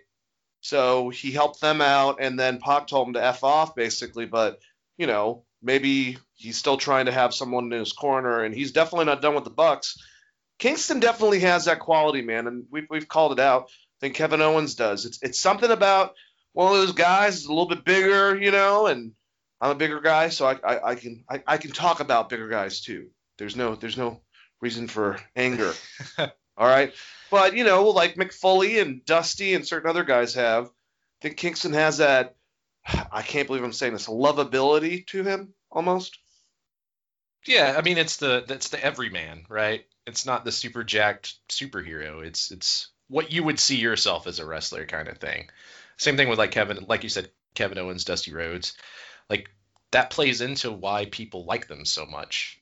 So I, I don't, you know, that's it's a good point. But uh, I, I, I, you know, and then that's the same thing with Stone Cold Steve Austin. Some of the believability about his character, like you fucking hate your job, you fucking hate your boss, like when you can build that kind of relationship with the fans and there's something that you can relate to Um, like for instance with Kingston when he cuts promos talking about how poor he was and stuff. Like a lot of people relate to that shit, and, and there's something great about that. It was the same thing with Dusty. Like Dusty was the same way. So it's really great to see a, a wrestler be able to do that and make that connection on a on a different level. He's he's kind of because of the fact that he kind of you know can connect with many different people like Dusty for many different reasons. Like he's got like a, a, a northerner Dusty vibe to him, you know? Like it's a very weird concept. It's almost like Taz meets Dusty, but like more positioned as a baby face, but he's a tough guy. Yeah, I, I agree with you. I, I, think you know that's a that's a good call out. Like a Taz, if Taz, if Taz, uh, if Taz met Dusty, that would you you probably would get it Eddie Kingston. That's a, that's a good way to put it. All right, let's continue down this. Uh, all right, so we had the casino battle royal. Let's go over to contestants for this. Um, I don't, I don't understand. I don't remember if they brought it up in commentary or if it was someone complaining about the the concept of this match, how it's confusing. I think it was maybe someone else that was covering it afterwards. How the fuck is it confusing? It's it's literally you have five people come out, five people come out, five people come out, five people come out, one person comes out. It's a fucking deck of cards, people. I, I, I don't understand how that's hard for people to understand, but I definitely saw that. But uh, all right, so it started off with the clubs: Christian, Matt Sydal, Powerhouse Hobbs, Dustin Rhodes, Max Caster. Another person, man, Max Caster, and I think they definitely tested this out with him with getting the audience into it, which he's never done before. But they loved him, and I liked how he didn't he, he didn't say anything as, as bad as what he said recently to Moxley, but that that line to Christian about how like yo man you're just old guy that ha- doesn't have an edge anymore or something like that. And christian they go to him and christian like looks someone's like i don't get it. I don't understand it. Like it was it was pretty funny. Um there's something about that guy man. It's not the john cena rap thing. There's nothing john cena-esque besides that about him but he's got a he's got to get a little bit tighter i think in the ring but he's younger. But i think that he's got a lot of upside and he's got a lot of confidence and he's good on the mic especially with that style gimmick. Uh, but yeah, what do you think about Max Caster, Chris? I, I wasn't a huge fan at first, and I, I think mostly it was w- when they were doing the tag team because I don't necessarily see anything in his partner. I'd hate to be that guy, but uh, he's just not that good in the dude, ring, and he doesn't really dude, have a personality. He gets overshadowed. Do you think that Anthony Bowens and uh, what the hell's his name? Um, what's this that Griff, Griff Garrison, Anthony Bowens. Do you think they were like, ah, shit? Because I swear to God, Max Caster and like I said, Brian Pillman Jr. were very, very over from the audience. Yeah, and I mean, you could see the personalities that were the crowd was super behind. Being, you know, Max Caster was one of them, um, and and uh, you know, I would say Jungle Boy when he came out, like everyone was fully behind him as soon as that fucking music hit. So yeah, it was it's it was an interesting battle royal. Also, like if people can't understand this, they should never watch that Cesaro Sheamus uh Hardy's cage match. Do you remember the fucking rules on that? Jesus. I'm still trying to figure it out. It's been years. Yeah, so all right, they were followed by the Diamonds Isiah Kassidy, who came out with Matt Hardy. I guess Marq Quen and Isiah Kassidy are wearing um, button ups and stuff. That seems like the most uncomfortable thing to wear with wrestling, but whatever. Preston Vance, who also got a little bit of a pop. Nick Comoroto, Serpentico, who came in because QT Marshall had some type of injury that was nagging, so he stayed out of the battle royal. And uh, basically, evil. Uh, what the hell is that weird looking guy that's friends with Chris Jericho? That's old as hell. Serpentico's partner. This is how much I give a shit about. Uh, apparent legend. Yes, Luther. Luther.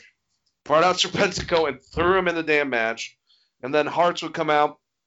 Uh, both the Hollywood Blondes, uh, Brian Pillman Jr., Griff Garrison, followed by Colt Cabana, Anthony Bowens, and one of my favorites in this, Pentagon, Penta El Zero Miedo, uh, with the Joker costume. Another guy, it was like between him, Jungle Boy, and Christian in my head. And I slapped Pillman in there because of the reaction also as top guys to win this. And uh, last spades, Jungle Boy, Marq Quen, Anthony Solo, or Aaron Solo, I should say, Evil Uno, and Lee Johnson. Uh, it came well, and then we had the Joker, Lio Rush, which I know a lot of people were like, "Oh, he's not that big of a name." I think Lio Rush, personally to me, is a great acquisition. They never really made it look like he was going to be this giant name. Uh, you know, he was just a newer wrestler. He just signed a contract. He finished up MLW with New Japan, so he's going to be working apparently with AEW a lot. And Lio Rush is the same age as a lot of those guys that we think have so much potential. You know, your Sammy Guevara's, your MJF's, uh, your Adam Page, your uh, Jungle Boy, uh, your Darby Allins. He's the same age as all those guys. So he's a great in-ring worker, great on the mic. I think he's gotten tossed around a little bit. Apparently, him and Mark Henry worked their shit out afterwards. Uh, that he did, or so good. I don't really care. It's just bullshit behind the thing. But um, you know, I didn't think he was that. I, I didn't think it was that big of a deal. I was actually like cool about it, but I knew that people got a little bit aggravated. But yeah, man, when it came down to it, it was Jungle Boy, um, Matt Hardy, Marq Quen, and also uh, Christian. And you know, they got rid of Marq Quen, they got rid of Matt Hardy. It was Christian and Jungle Boy. Jungle Boy won, and the people went, as Pat Patterson would say, banana. What do you think about the uh, the the winner being Jungle Boy? Some of the guys that really, like you said, Evil Uno really stood out to the audience. Brian Pillman Jr. You know, uh, there's certain guys that definitely got a lot of love. I love Pentagon in this. I kind of wanted him to win towards the end when he came out with that Joker costume. And did Lio Rush, did that put a bad taste in your mouth at all for being the uh, Joker, if you will? No, I mean I think that uh, us as fans sometimes we overthink these things way too much. Like my prediction was it was gonna. I think my prediction was Andrade, right?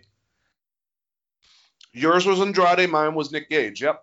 And then we got Andrade, right? like the very next week. So like I just thought that they would have Andrade win the title here or win this match so that they could set up a title match with him and Kenny and then the rematch at Triple Mania, however they wanted to do that.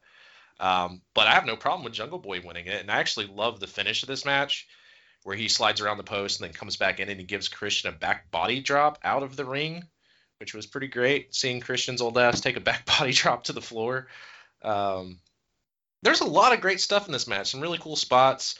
And uh, like you said, Lio Rush has got a lot, a, lot going for him, man. I think he's a pretty good wrestler in the ring. We've seen good stuff from him when he was in NXT. Um, well, he was like fired and then re-signed at one point.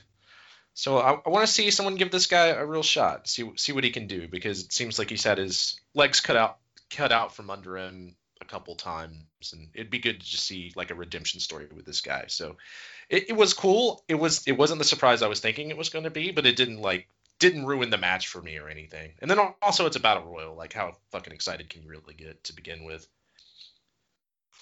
So the real Joker in the match, not Lio Rush, even though he came out as a Joker, uh, or the Joker card, if you will, was Pentagon. When the fuck are they going to put Pentagon main title picture? Because I think he's definitely someone eventually that should get that damn world title. I'm going to say it. Pentagon in the next couple of years should be world champion AEW. Period. One of their best wrestlers, sports entertainers, whatever you want to fucking call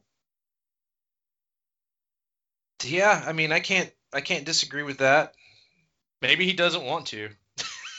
maybe that's why. Maybe he's like, "Nah, I'm good, fam." uh, I love Pentagon, man. but yeah, I mean, he's he's just he's just there's something just charismatic about everything he does in the ring, man. Even you know, I, have loved what they've done, giving him kind of like a uh, a manager almost. I can't think of the guy's name. Like, there's ways to get around some of the some of the things that might keep you from putting a title on him. And I think they've addressed a lot of it by him just having a manager and letting him cut promos and then letting the guy like reiterate what he said is kind of fucking great. And, and, like the Joker thing was really cool. He always comes up with something different that makes you just interested in the character. Um, it's it's like kind of like the Muta vibe, you know. There's something yep. about a guy that looks as cool as he does that you just want to see be successful. Um, but yeah, I mean, you could. I mean, he's also fucking great in the ring. So him and Kenny could have bangers and matches. Like anyone you put him in the ring against, he can have a good match with. It's just, uh, do you want to do it? I guess more than anything else. Right now, they want to. they want to have match. They want to have Kenny have a bunch of opponents that you know he's gonna beat. I guess. Yep. We'll have to wait for that. I think I, I told you that my new random, very random uh, dream match would be him and uh, Macho Man Randy Savage. I just want to see that pose down before the match. Man, Randy doing all his weird things, and then Pentagon doing the you know Cero Miedo bullshit, going back and forth. I think they would uh they would have a excellent match. A lot of uh a lot of similar energy of, of being able to Pentagon can get the crowd behind him even if he's a heel. He can just he just commands that type of concept while being an also a great in-ring performer. If we understood him, I'm sure he's a great promo because when he does stuff in English, he does it well and also him with that translator like yourself is like the perfect package. Like I really wish that they built with him and Cody this whole entire time and they were actually the match instead of what the one we're about to go over uh, because that was a great setup, and I don't know why they fucking just ended it a week later. Kind of dumb. Yeah, I mean, they just, I guess they wanted to do this whole fucking QT Marshall thing to have, for Dustin to have something to do, but I, I don't know that anyone's invested in this. And in fact, it kind of hurt Cody's stock because of that fucking promo he cut. Uh, oh man, and then like backpedaling on it online, like talking about focus groups, and then not not focus groups, but voice messaging people and like doubling down on the fact that people liked it. Like, come on, Cody, you're better than that, dude. Just just let it go. You had a bad promo. It's all right. All right, I'm I'm just gonna say this since we're going into it. Cody Rhodes, Anthony Ogogo. Anthony's green. There was two obvious spots that he obviously fucked up. That you know he got through it, but he's got a good looking punch. He's good on the mic. Don't have a problem with it when it comes to that. I thought him and Cody had a pretty damn decent match. As one of his coaches, so they should. Uh, to me, this, like I said, this should have been a built-up rivalry with Cody against Pentagon. He used the only time he said he was going to use the moniker the American Dream for this fucking match.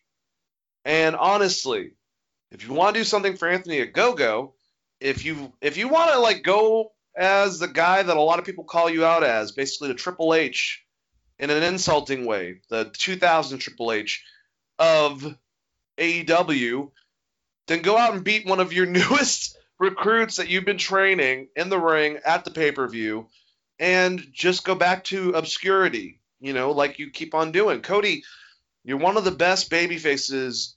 You're one of the most over wrestlers. He was definitely booed at certain points, and I don't think it's because it's because people just I don't know. There's something to me. I think that Cody should do a heel turn. I think he should be a hell of a lot more active as part of the week to week. He's someone that comes in sparingly, and I don't know why. And I don't think this match necessarily helped out Anthony as much as it should have.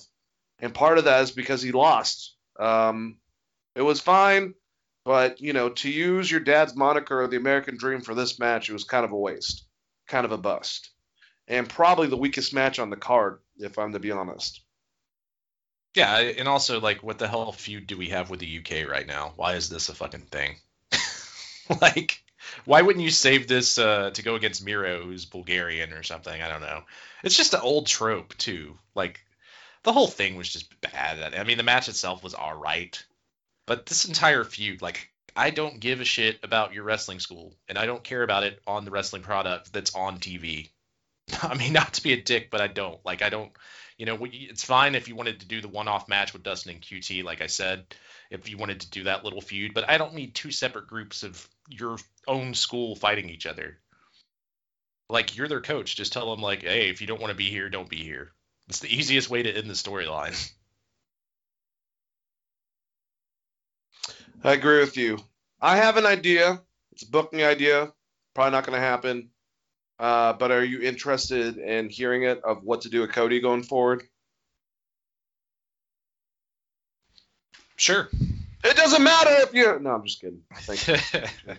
Appreciate you being like that. All right, so I don't know. We get a justice. It's going to be somewhere in the future, probably towards the end of the summer. So in my mind, Pinnacle beats in whatever way, whether it's all singles matches, they win the feud between them and the inner circle. And they move on until he brings up a good person that he hasn't thought about you know uh, getting involved with uh, someone that you know they used to deal with in the in the in the uh, they can't call it the Horsemen, but back in the day, and that's Sting. And then uh, to start a fight uh, between Darby Allin mainly and MJF, they beat the living hell out of Darby Allin. They beat the living hell out of Sting. Sting's bloody, Darby's bloodied. It's all members of the Pinnacle in the ring destroying something. Maybe throughout the course of this, you can do the MJF Wardlow thing and kind of get Wardlow out of it. I don't know. I don't know. Maybe that's not a thing that you do. But if you have all five of them, they just decimate Sting and Darby Allin. And what happens during that on Dynamite? Cody's music hits. Cody comes out, comes to the ring, and he runs to the ring, and then he smiles at MJF, takes a chair, and bashes the living shit out of his old idol, Sting, and and the the new impromptu biggest guy in the business, Darby Allin. And the next week when they explain this, this has all been a ruse.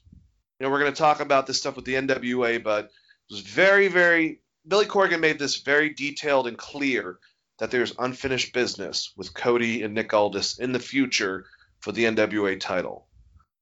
So how could MJF and him be friends still? Well, you know, it was actually was all just in the plans. Stuff worked its way out. You know, technically MJF threw the towel, so he didn't lose. But if they really wanted to go and fight that with Tony, they can. But he has an idea of who he wants to take out, and that's Nick Aldis. He's going to let MJF. You know, they already talked about this. They already worked their stuff out. MJF go for the main title and take that. And during this, you build up Cody versus Sting for possibility in the future. Also, Cody versus Nick Aldis for the NWA title. Um, and I would actually sacrifice first night. Cody's behind everyone, and he says, "Oh, Shawn, I, I, I still have still have something I need I, I need to tell you." And he's behind him, grabs a chair, says, "So, you know, you're you're the the the chairman, right?" And Shawn gets up, looks right behind him, smash right on head. Goodbye, Shawn Spears. It is now Cody who's going to be going for the NWA Championship and going to take out Nick Aldis and claim the whole company for himself, with MJF going for the AEW Championship and FTR trying to get those tag titles back. And that has been at the root from the beginning what was supposed to end up happening with that whole entire thing. Arn Anderson comes out, Tully Blanchard, they're plotting, and this has been going on since the beginning. And Cody will become the biggest heel in the company, just like that. That's what I think should fucking happen with Cody Rhodes after this. Or he can just go and do boardroom meetings and new USA, or I mean TNT shows, and fucking never come on TV and do this whole thing because that's really working out really well for him. Really well. What do you think? I mean, I think any any any bit of that, I think every bit of that scenario would definitely work and definitely make him a heel. Um, I mean, he could he could also just do something simple like refuse to let go of a figure four on Jungle Boy because Jungle Boy's so over, like he breaks Jungle Boy's leg and then he's a heel. You could also do That's something a good point. like that. Simplify it. Um, but yeah, like uh, and all you know, it's, your booking scenario I think is really great. I just don't know that they're ever going to get away from the pinnacle, man. Oh, you mean the inner circle? yeah, the Pinnacle? inner circle. Yeah, the inner circle. It's just going to go on forever. Can we get that to fucking just be done? I mean, it really just will free up and help out things. All right, well, let's continue. We'll uh, continue down this. Another great match, man. Miro, Lance Archer with Jake Roberts. Um, I mean, this was less than 10 minutes for the AEW TNT Championship. I thought these two guys beat the living hell out of each other. I thought Miro looked great. I love, like you said, audience was with them. He was able to make them go against them and get back with them towards the end of the match.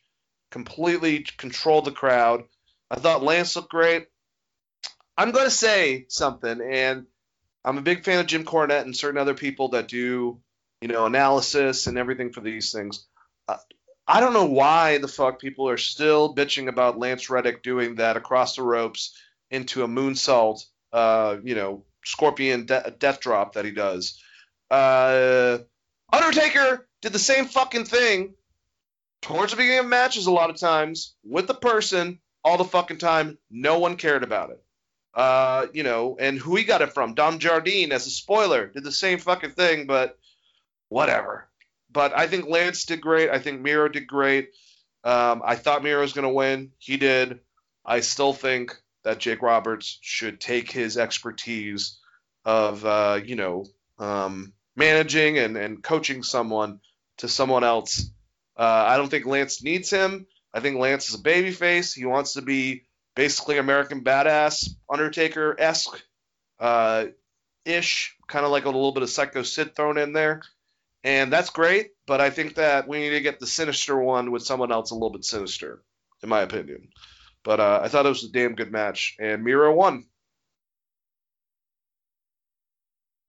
Yeah, and, and I like the finisher too. Like the the fact that this match ended with basically Lance Archer being knocked unconscious out of pain. Um, and, and Miro like adding the knees to his back as he was pulling like pulling up on him.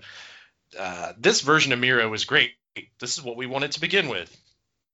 But I'm happy it's happening now. So this was a was a really good match. And also I I don't understand why people bitch about that spot either. If you're gonna, there's a thousand other spots on the show that you could bitch about.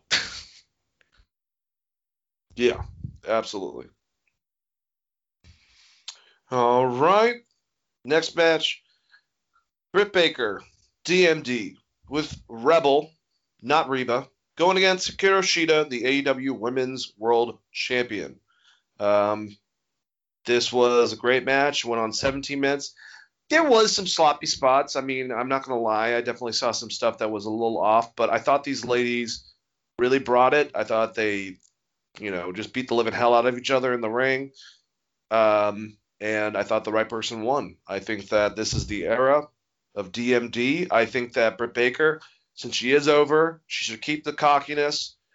I would do what Sasha kind of did later, but like The Rock, I would I would literally just be this cocky person that's that's arrogant but knows she's that good. And if the audience wants to cheer for her, great.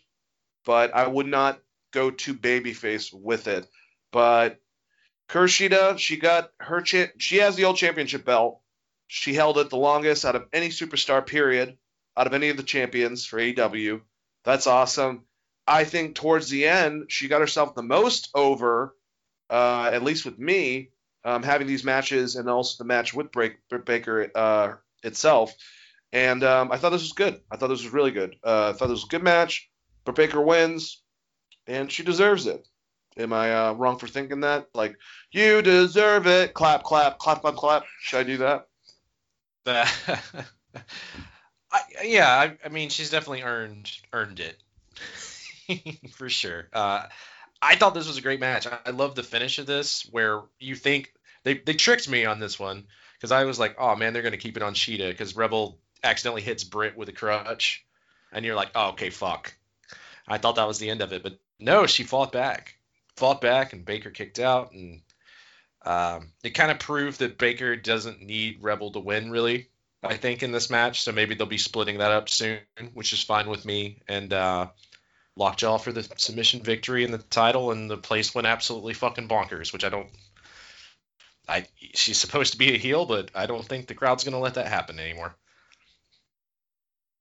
And like in the past for Baker, uh, well, actually, one thing that some people had a problem with, I thought it was great, just because of their relationship. I love Tony Schiavone. I love real moments in wrestling.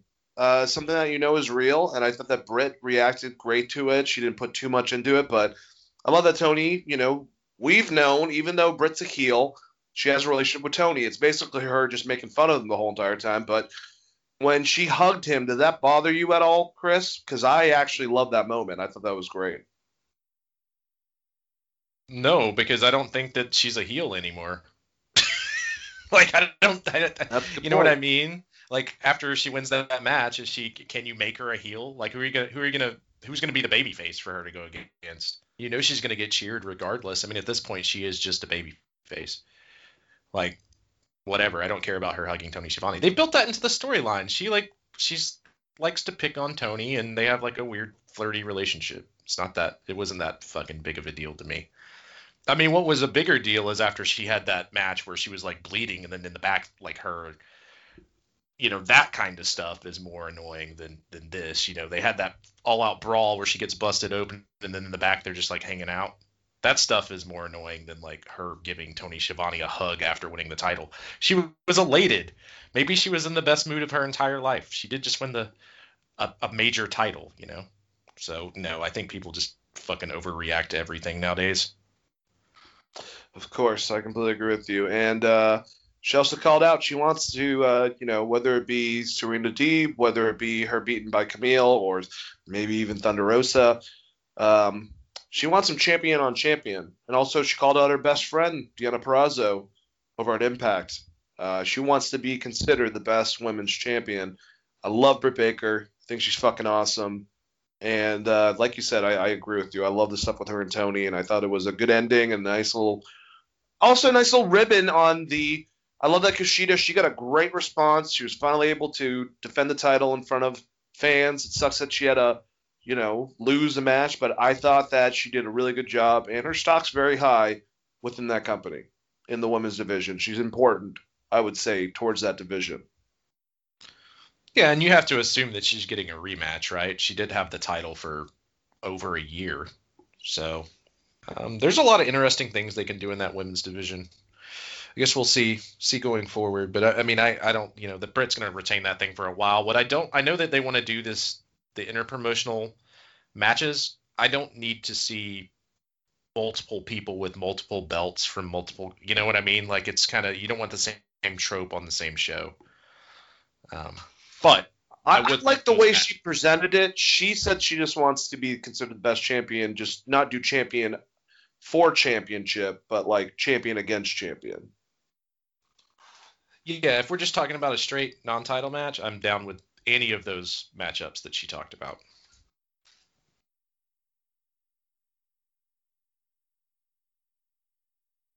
All right, next we had probably it might be my favorite match of the night. I mean, I love the main or I love the two main events, but Darby Allin, Sting, going against the men of the year, Ethan Page and Scorpio Sky.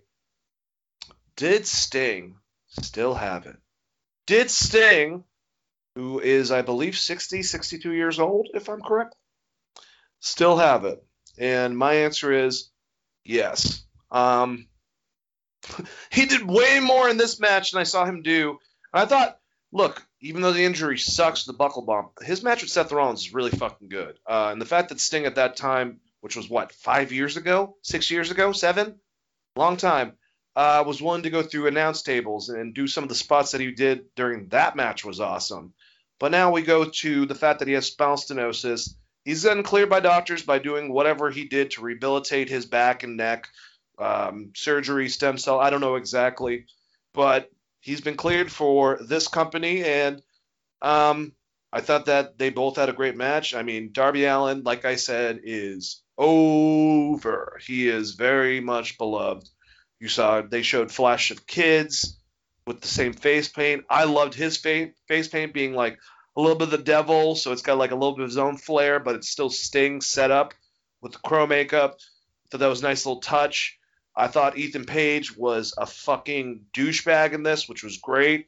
I love that part where he fucking gorilla press slammed him into the audience where his brothers were. I thought that was awesome. Sting at the beginning with him and Scorpio Sky, he takes a friggin' suplex onto the outside on the floor, gets right the fuck back up, does his Tarzan call. Scorpio Sky even does the whole like, oh shit, he's right behind me, talking to Ethan, who's you know, on the ground while he's on top of the ramp. Turns around, Sting grabs his ass, punches him, throws him into his partner, and when they get up, he did a fucking crossbody to the outside on the floor against both guys.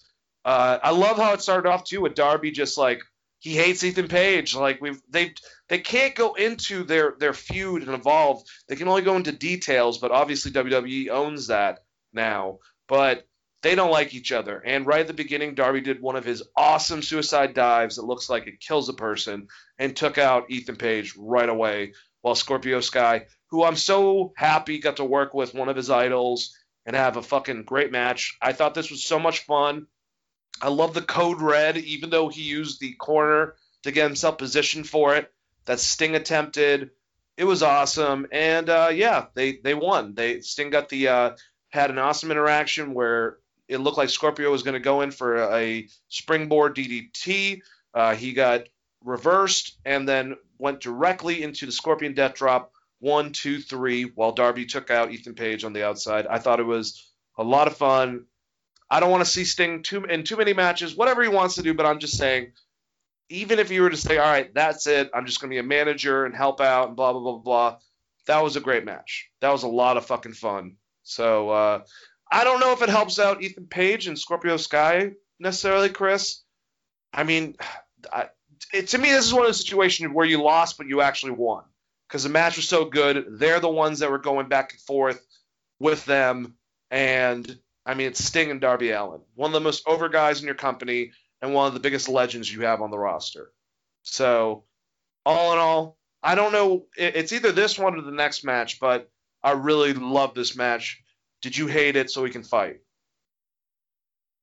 No, I love this match. I mean, anyone that's a Sting fan had to love this match. It was just so good seeing him put in all that work to get back into the kind of shape he is in for this match, and it, it was fucking great. It was everything I wanted it to be. They, hey, Dane, you know what they did in this match? They followed fucking tag rules. It's a good point. Which made the hot tag so important after fucking Darby hits that stunner and Sting just comes in uh, off the hot tag. That was just such a great moment. The fucking crowd explodes. Um, you covered all of the great spots. Aubrey Edwards did great as a ref in this match in comparison to the other tag team match we talked about earlier. Um, Knox sucks. this was my favorite match uh, of the night, and it's mostly because I'm a huge Sting mark. But I also think it was a very, very good match, and it was more than I actually expected it to be. And um, like you said, I don't think we need Sting in the ring every week but he has proven, you know, if you give him enough time to prep for the match, give him enough time to get his body ready and stuff, I think that he could have a match with someone like a Cody or um, whatever you wanted to do. Like if you want to break up him and Darby, maybe maybe him and Darby can have that match. Um, teacher versus mentor or uh, teacher versus student kind of thing. If you want to do that down the road, I think there's still a lot of interesting things to do with Sting. Um, and he proved that he can still go here. I think I think that te- the power bomb he took uh, was like the test if he if he felt like he could go. and then he and then he just full sent it afterwards. God, thank God any... Brian Cage has so much muscles in him. I'm sure that like it looks devastating, but if you watch that power bomb, he like gently put him down like a fucking pillow. Just he had to basically hold him with all of his strength until he got down to the floor. So yeah, I, I, I agree with you. I think that was a testing point for Sting to be like, "Can I take a bump?" No, I just do the power bomb. Fuck it. um, now, like while I said this was my favorite match, I'm not saying that it was the best in-ring match of all time or anything. It was just my favorite match on the show because, much like you, huge Sting mark. So, I mean, that is what it is. The main event was also really, really great. All right, well, let's get to the first main event. Uh, 27 minute long match with Kenny Omega, Orange Cassidy, and Pac for the AEW World Championship. We kind of were, you know, we, we went over some of this. Like, Orange Cassidy, whether hook or by crook, you know, even if he took advantage of a situation and threw Pac out, he almost had two. He, he had two pin attempts that were both interrupted. One of them literally by Don Callis, dragging his ass outside. Um, there was a lot of interference. I mean, you got the the the good brothers, uh, but I thought that all three guys did a great job. But this was mainly, I mean, I'm not trying to downgrade Orange Cassidy, but the meat of it was Pac and Kenny fighting a very competitive match, and Orange Cassidy coming in there and kind of getting involved in certain spots and then holding a spot and getting a Superman punch here and there. But fortunately, Kenny Omega, that damn Kenny Omega, the greatest wrestler in the world. The greatest. Okay? Kenny, Chris, Matt Hardy. You guys not mad at me anymore? He's the greatest. He's great. He's better than Okada, Randy Orton, Michael Jackson, Ghost, whatever the fuck. Anyways, I'm just he's kidding. Not better. He's he, he's not better than Okada. No. If, that, Oh. if, that, if that if that's the comparison, I stand with Okada. Let's get that trending. Well, you know, with, with Okada possibly coming to WWE, as soon as Ric Flair is his manager and speaking point, he's going to tell everyone how great Okada is. So we won't have to wait long, Chris. But that's another conversation for another time. Uh, Uh, just so ridiculous that he even became a thing. But let's let's move along. all right, so uh, yeah, uh, this is a great match, man. Like it was long. Orange Cassidy really could have won, and honestly, me as a fan, I did. When we got into this, I was like, "There's no way Pac's gonna win. Orange Cassidy might get it." And there was a couple times where they got me, and that's good. And uh, Kenny still won, and uh, I thought it was a good match. What do you think, Chris? Yeah, Kenny always does a good job at that. I will say that he he not as evident in the Rich Swann match, but in this match, there's just because of how over Orange Cassidy is, he was able to make it believable that he might lose, you know, and that he would get the underdog winning. But uh, I think they did a good job of protecting Orange Cassidy here too, because he basically got screwed over. All right, let's let's do the last match. Uh, Inner Circle going against the Pinnacle Stadium Stampede. Second match, it was for 31 minutes and 30 seconds. This match went, I mean, everywhere. Uh, like the last one, it definitely was more bloody. It was definitely more brawling. Um, I think one of my favorite parts, personally, uh, was when they made it to the lounge, I guess, area, and it was basically just FTR and Proud and Powerful beating the crap out of each other and Tully Blanchard's with FTR. So all of a sudden we realize the DJ is DJ Konnan, and there's K Dog in the background on the DJ booth. Uh, love Mr. Konnan. Hope everything's going on much better with his whole kidney thing. That's still an active issue, which is scary, but it's good seeing him in this spot. And uh, I loved his interaction with Tully a little bit, kind of like you know, bucking at him and shit. And uh, I thought this was a lot of fun.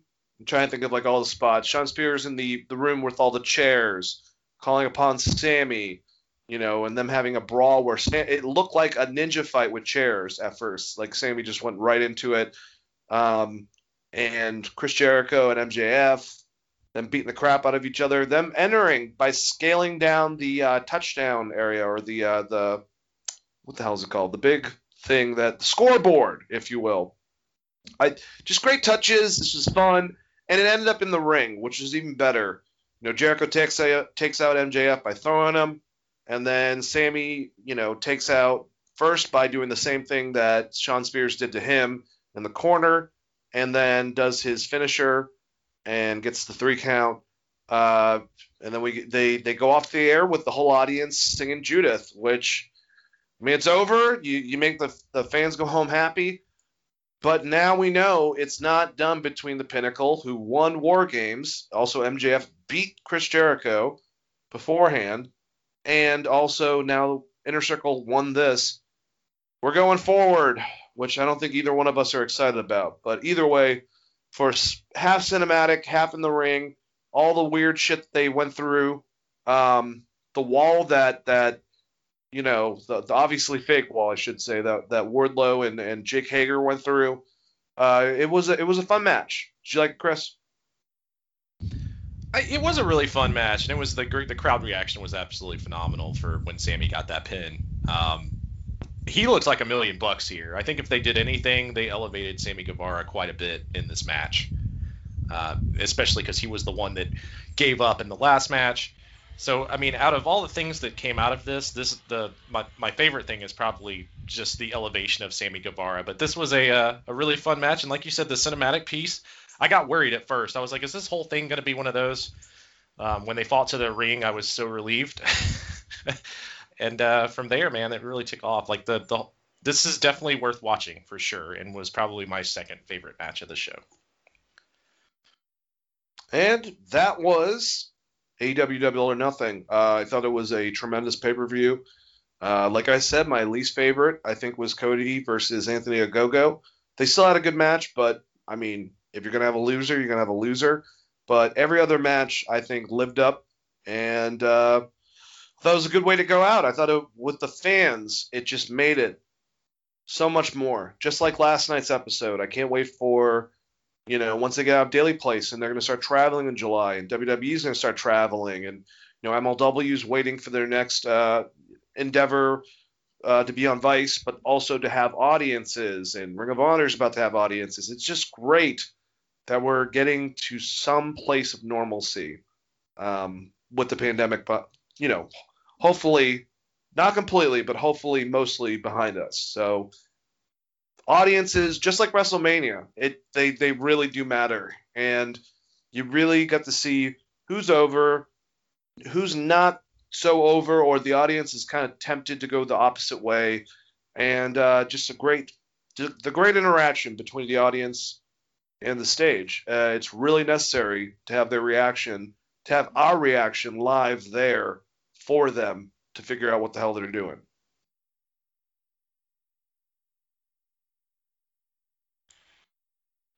Yeah, I agree. Sorry, my phone went on mute. Um, yeah, I agree with you 100% on that. And the the crowd that was that was a big thing. I think it elevated a lot of these matches. Uh, great pay per view overall. I mean, from top to bottom, I thought it was a really really good matches. There wasn't anything on the the show that I absolutely hated. Uh, if I had to pick a least favorite, I guess it would be the Battle Royal, but I'm just not a big Battle Royal guy. Um, but it was cool seeing Jungle Boy even win that, so that even came out as a, as a good thing. There wasn't anything bad on the show, man. And you can't say that about a lot of pay per views. Usually there's something I can nitpick at, but this one was solid, start to bottom. I really enjoyed it. All right, well I agree with you. All right, so we got two pay per views that are going to be airing. Um, one Sunday evening uh, with the NWA, and then probably one Sunday night, Monday early morning, uh, based on Japan with New Japan um, so we'll go over those, and then we got the the of course the the biggest topic of news, uh, some of the uh, firings, if you will. I'm not going to say f- they were let go. They were for their future endeavors, whatever. They were let go because WWE is obviously trying to condense down and sell themselves. But that will be the last thing that we go over. Let's go over these cards for Dominion and NWA uh, when our shadows fall. Um, more more so I, I think the main question so I'll, I'll, just say the whole card because it's not too many matches it's five matches for dominion uh, the first one hiroshi tanahashi and Goto, tanahashi ishii and yoshihashi versus the bullet club evil uh, yujiro takahashi chase owens ishimori and el phantasmo in a 10 man tag match then we have uh, Los Cinco Ingobernables de Japón, Tetsuya Naito, Sanada, and Bushi going against Suzuki Gun, uh, Taichi, Jack, Zack Sabre Jr., and Douki in the six man match. We have El Desperado against Yoh for the IWGP Junior Heavyweight Champion. Kota Ibushi versus Jeff Cobb, which should be a great match. But we're here for the main one, man.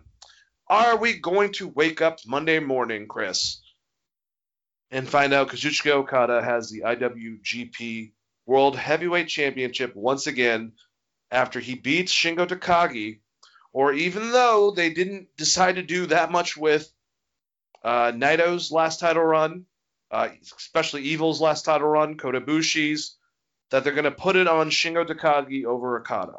I just don't see that happening. I really think that Monday morning, the Rainmaker will have the IWGP World Heavyweight title once again, especially with this whole talks that New Japan and Nick Khan, him trying to work out and iron out them sharing talent possibly in the future and also working together.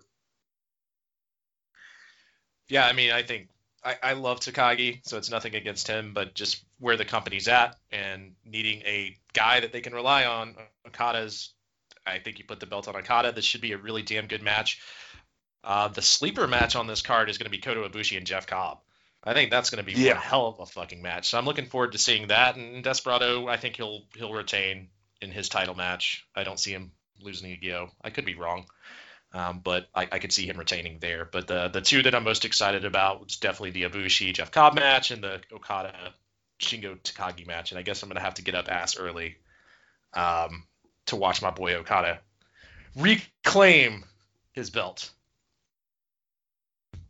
Yeah, um, me too. I hope I actually get to catch that live when I'm at work Monday morning, and I will be watching it on my cell phone. So if you're listening, boss, yeah, eh, whatever. He's not usually there for two hours later, so I think I'm fine. But um, no, really, this is going to be awesome. I'm excited about this, and I mean, it just makes sense with all these talks about Nick Khan, WWE trying to approach New Japan. Uh, because they're trying to make a base NXT wise over there and expand to their Japanese audience. They didn't have the best time trying to buy out Pro Wrestling Noah. Um, they try to get involved with All Japan. They now are, like we talked about last week, involved with New Japan in some way. Uh, well, actually, not 100% yet, but they're in talks and they have been for a while. So it just makes sense. I'm sorry. It's like I said, what the women's titles on either brand, what Sasha and, and, and Charlotte kind of represent for those titles, that if they have it, it's just perfect for it. With the men, with you know your Brock Lesnar's, or some of your other legends like your your Ortons or or your your John Cena's, but like Roman Reigns mainly, I would say. Um, Walter to NXT UK, Adam Cole or Finn Balor for NXT, Jay Lethal for Ring of Honor, uh, Nick Aldis for NWA. I feel like Okada represents that even on another level in New Japan. So if they put the title back on him, it just makes sense, especially if we're going to have interactions. We need to have that title on the top superstar to represent New Japan. And uh, that is Kazuchika Okada. Just best wrestler in the fucking world. And yes, Yeah. I did say it earlier. If he's going to have a representative over here in the U.S., I would love him and the Nature Boy. That would be my ultimate pairing, honestly. I, uh, I, you know, the thing here, and, and the, one of the, the other reasons outside of even the WWE talks, but, I 100% agree with you there. Um, the other reason Okada needs the title here is I still think they want to go back to Okada and Ospreay. So when Ospreay's healthy, um, hopefully in around the time of Wrestle Kingdom, uh, that might be the match you see. You know, I, I I know it's usually the G1 winner, but we just saw if they're going to do two nights, we we saw Naito defend two nights, so maybe you see that with Okada as well this year, because I, I think they really do want that Ospreay, that Ospreay Okada match, because that was the match planned before Will got hurt. So hopefully they go back there. I, I want to see that match personally. I think it'll be amazing, especially for the title. Oh yeah, absolutely. Teacher versus student, the ultimate one. Um, Okada being the baby face with the championship against Will Ospreay coming back from injury as the heel. Great idea. They've already had great matches, and I will say too, because it's been stated by both gentlemen, if we're talking back to the possible WWE New Japan interaction, I have to see a match between Will Ospreay and Seth Rollins at some point. Um, it's kind of like Zack Sabre Jr. and Daniel Bryan. I need to see certain matches. If not, I will uh, kill some people. You know, right, whatever. I'm just kidding. I won't do that. And I don't know. Um, I don't know how in like how in touch you've been with this stuff, but I I did hear the rumor that a lot of that talk is just about Daniel Bryan specifically for shared dates. So I'm I, I've heard people One of the main Go- things. Yep. yeah, I've heard people go back and forth on what this discussion actually means. Um, and then obviously with all the releases, which we'll get into here during the news segment, um, what Khan is actually trying to accomplish here.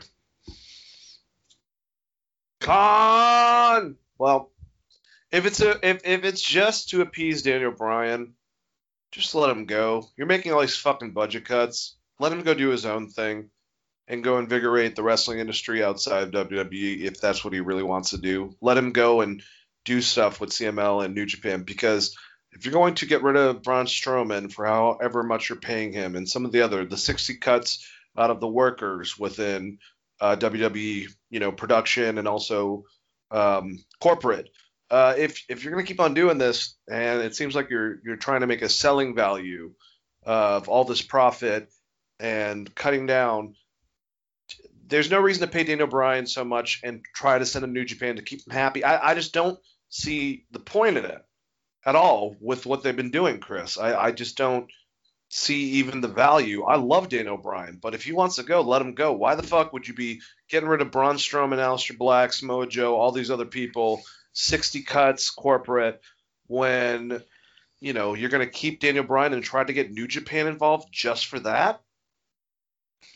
Yeah, it, it- and it's it, that's why I'm saying like it's it, we haven't heard enough news on it to know where this is really going to go. But I, as I said on the podcast when we were talking about Daniel Bryan originally when his contract came up, I don't understand like as as good as that guy has been for that company, just let him work a few fucking dates somewhere else. Is it really to kill you? Like even even if he was willing to resign, like why why is that such a big deal? Or if anything, it's just to elevate you to other regions that don't watch WWE.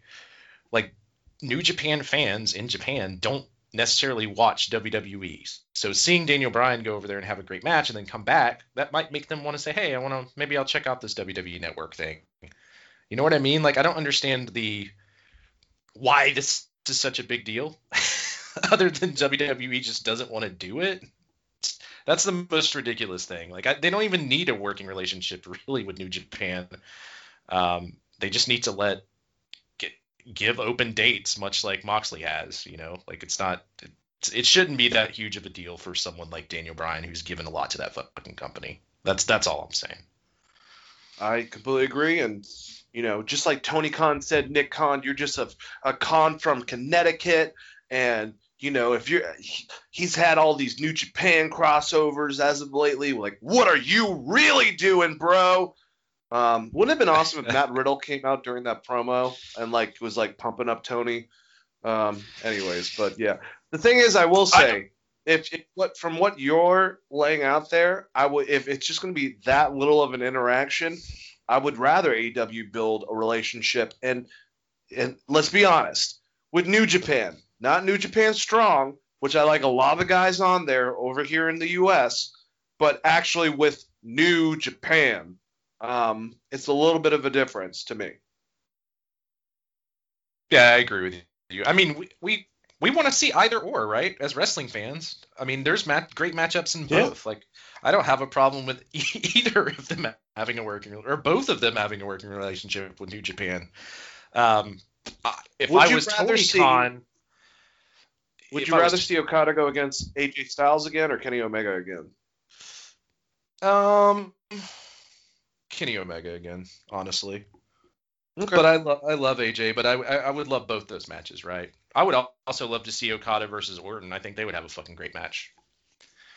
yeah, they um, would. Um, It- It'd be a very Seth. different match, but it would be a great match.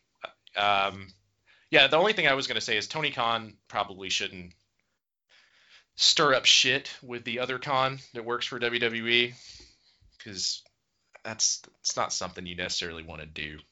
I don't know if you just want to piss in their general direction for no reason.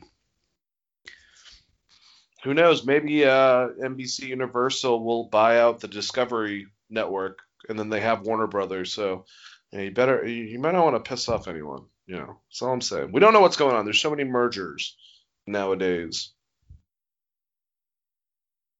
Um, Yeah, and I, I think there, you know, where there's smoke, there is fire. With all the layoffs and them consolidating different departments for social media, like the 60 corporate employees that you were talking about, and the wrestling lay- layoffs, um, and the fact that they sold to Peacock, like it, there is a chance that Vince is just getting out, um, and WWE will be sold. But that, I don't know if that's a bad thing or not. Like, No. it's it's weird to think about um, and what that's going to look like and who's going to run the damn company it's i'm gonna it's gonna be fucking hilarious if like when they sell they remove triple h and stephanie and vince and then they just fucking make paul heyman the head guy or some shit like you know what i mean like it's, it's such it'd be such a weird world What if something comes out so sour that uh, Triple H is like, I'm done with this.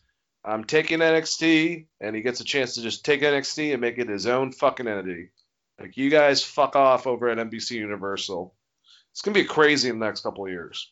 Yeah, I mean, if, if they do sell, as someone that's been part of a, a merger with my company, it starts out normal, everything feels normal, but then little changes start trickling in, and the next thing you know, it's it's completely different than when you first started there. So I could easily see something like that happening, but it's it's uh, it's definitely something to watch out. I I- watch out for. That's for sure. Well, let's go over this other pay per view I want to talk about, and then we'll get into the rest of those details. And you know, we've been playing with you, toying with you with the uh, cuts, but we will be going over that. But first, NWA, When Our Shadows Fall. I'm very excited, mostly because of Billy Corgan. He was on Chris Jericho's podcast. He was on Busted Open this last week.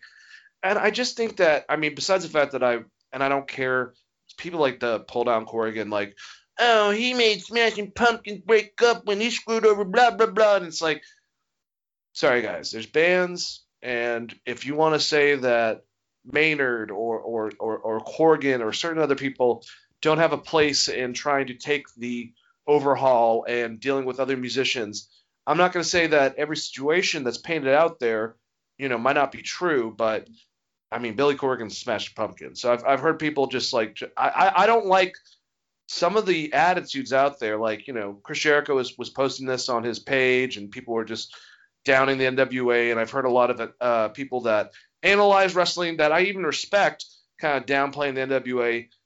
It's, it's kind of weird that they're charging for it, but they are making enough, uh, you know, a substantial amount of money for it uh, for them to continue. Billy Corgan had to come out a lot out of pocket for you know the duration of time during the everything that, that happened um, the pandemic. But recently they have a new production team. Dave Lagana had to leave because of those allegations last year. Uh, but Simon Diamond, or I forgot what the the uh, the actual his actual real name is, but he's been working with Corgan, and apparently he's been pro- promoting at other places. But he just wants NWA to be that niche where it's becoming more of since they're doing the old school style. It's uh, you know there there isn't a lot of people that are doing that, so it's like the new new in a way. And he wants to do stuff over here. He talked about how he talks to Tony Khan on an almost like you know every other day basis through text messages and goes back and forth with him. Uh, he really wants to utilize the concept that I've talked about about and that apparently you know well I've heard Tony talk about small part but like Billy was talking for him that a lot of these guys want to work together in order to make big enough pay-per-views to rival if not you know the same level but like close to what WWE does by working together as opposed to against each other. And how he his style is much more old school style but that's the way it's supposed to be. I kind of talked about it earlier how he thinks that cody uh, is someone that definitely has unfinished business with nick aldis how they literally need to have a rubber match because of the two matches they had previously one at all in and one at one of the nwa pay-per-views. And um, really pumping up the the, the murdoch aldis match and, you know, uh, it was Dave LaGreca that even said, this gives me kind of a Ric Flair Dusty feel, which is one of my favorite rivalries of all time. You have the everyman. Um, you have this this this this guy Trevor Murdoch, who is trained by Harley Race, who might have more in common than him with Dusty, but is that everyman that we want to see win and he's passionate. And then you have the guy that wears the suits, has been the champion for so long, and looks down upon him, even though he's been in the industry as long as he has, and you know, and I, I love that camaraderie, and I love some of the stuff that he was saying for the future about, uh, you know, NWA and everyone working together, and I think it's it's really positive thinking. I don't know if it's actually going to happen that way, but you know, I'm I'm, I'm excited nonetheless for this pay per view, and mostly was because of uh, some of his words about what he wants to do within the industry. So uh, Billy Corgan, uh, I guess controversial sometimes to people. Uh, Chris, I don't know how you feel about that, but you know, nonetheless, owner of NWA, still putting his money into it. Says that they're still making a good profit. They're going to be around for a minute, and uh, you know, promoting this pay per view. That happens tomorrow night. Are they allowing fans to this pay per view, or has that been? I said? believe so. Damn, I wish I would have thought about getting tickets for this because it's it's at the it's at the GPB studios here in Atlanta again. Um, that sucks. But uh, with Billy Corgan, are people mad? here's the question, I guess: Are people mad that he's doing NWA, or are they mad that now they're charging for it? Now they're charging for it because, you know, he he shouldn't be asking money for something that's that small. They're trying to grow. Um, kind of call him a cheap ass, which is the reason why he broke up with people in his band, blah, blah, blah. You know, taking the whole band Billy Corgan and mixing him with the professional wrestling Billy Corgan. So, angry I mean- Smashing Pumpkins fans. Yeah, what the hell does that have to do with NWA or wrestling though?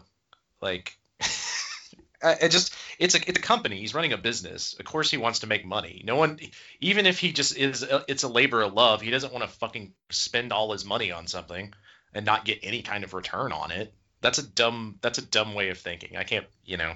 Um, as far as Billy Corgan being a controversial figure, like the same people that bitch about Billy Corgan doing NWA are probably the same people that wanted him to buy Impact. Like people are so damn fickle. uh, I will say that the the card itself looks pretty damn good though. Should we go over that card? Yeah, let's do it.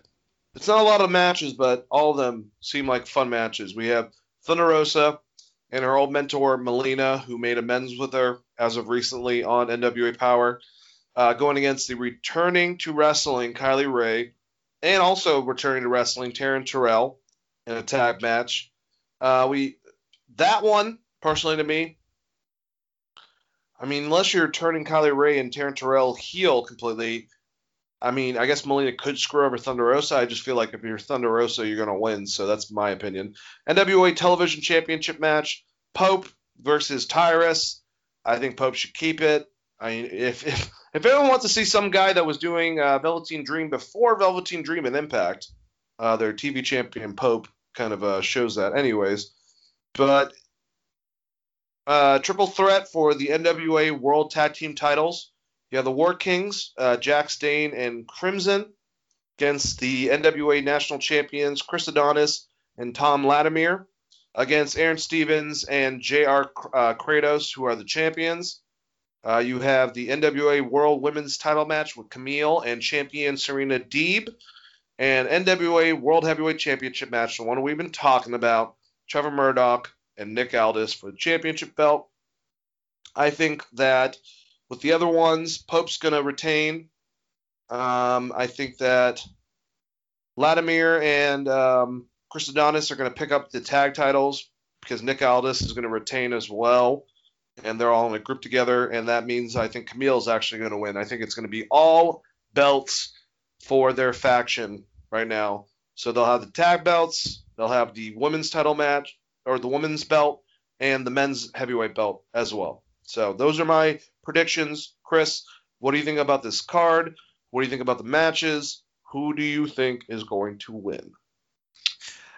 I'm looking forward to the Trevor Murdoch Nick Aldis match. I think that'll be a really fun, a really fun watch. Kind of difference of styles, but uh, I, I like this version of Nick Aldis quite a bit, and uh, I think he's going to retain.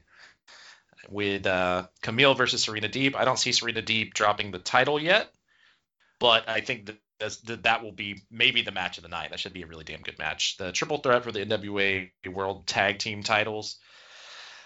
Oh man, hmm. I don't see Chris Masters, and uh, I can't think of his tag team partner's name. Is it Latimer? I don't see them dropping Yeah. it yet. Um, and then for that, uh, that the grudge match with with Funkasaurus and uh, Pope to Pope.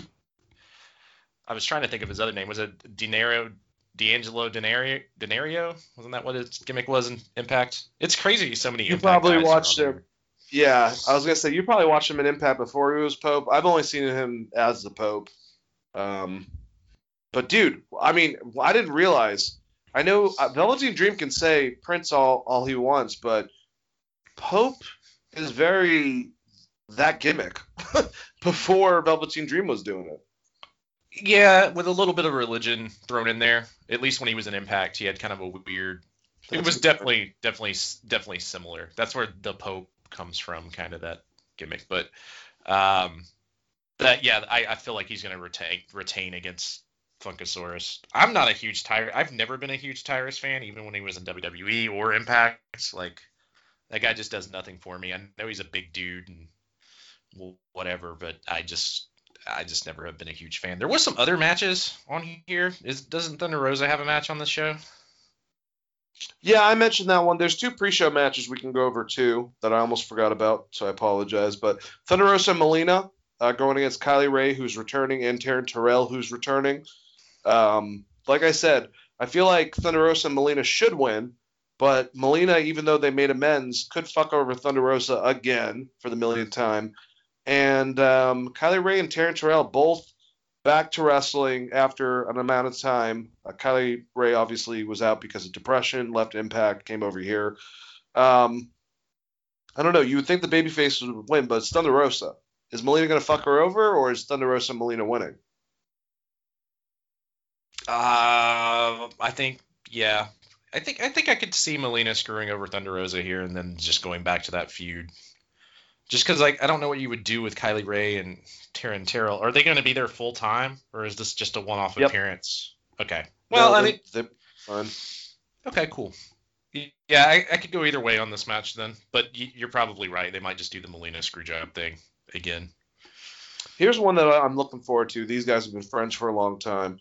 Um, I don't know if JTG is signed, but he's going against Fred Rosser, who is the foreman Darren Young.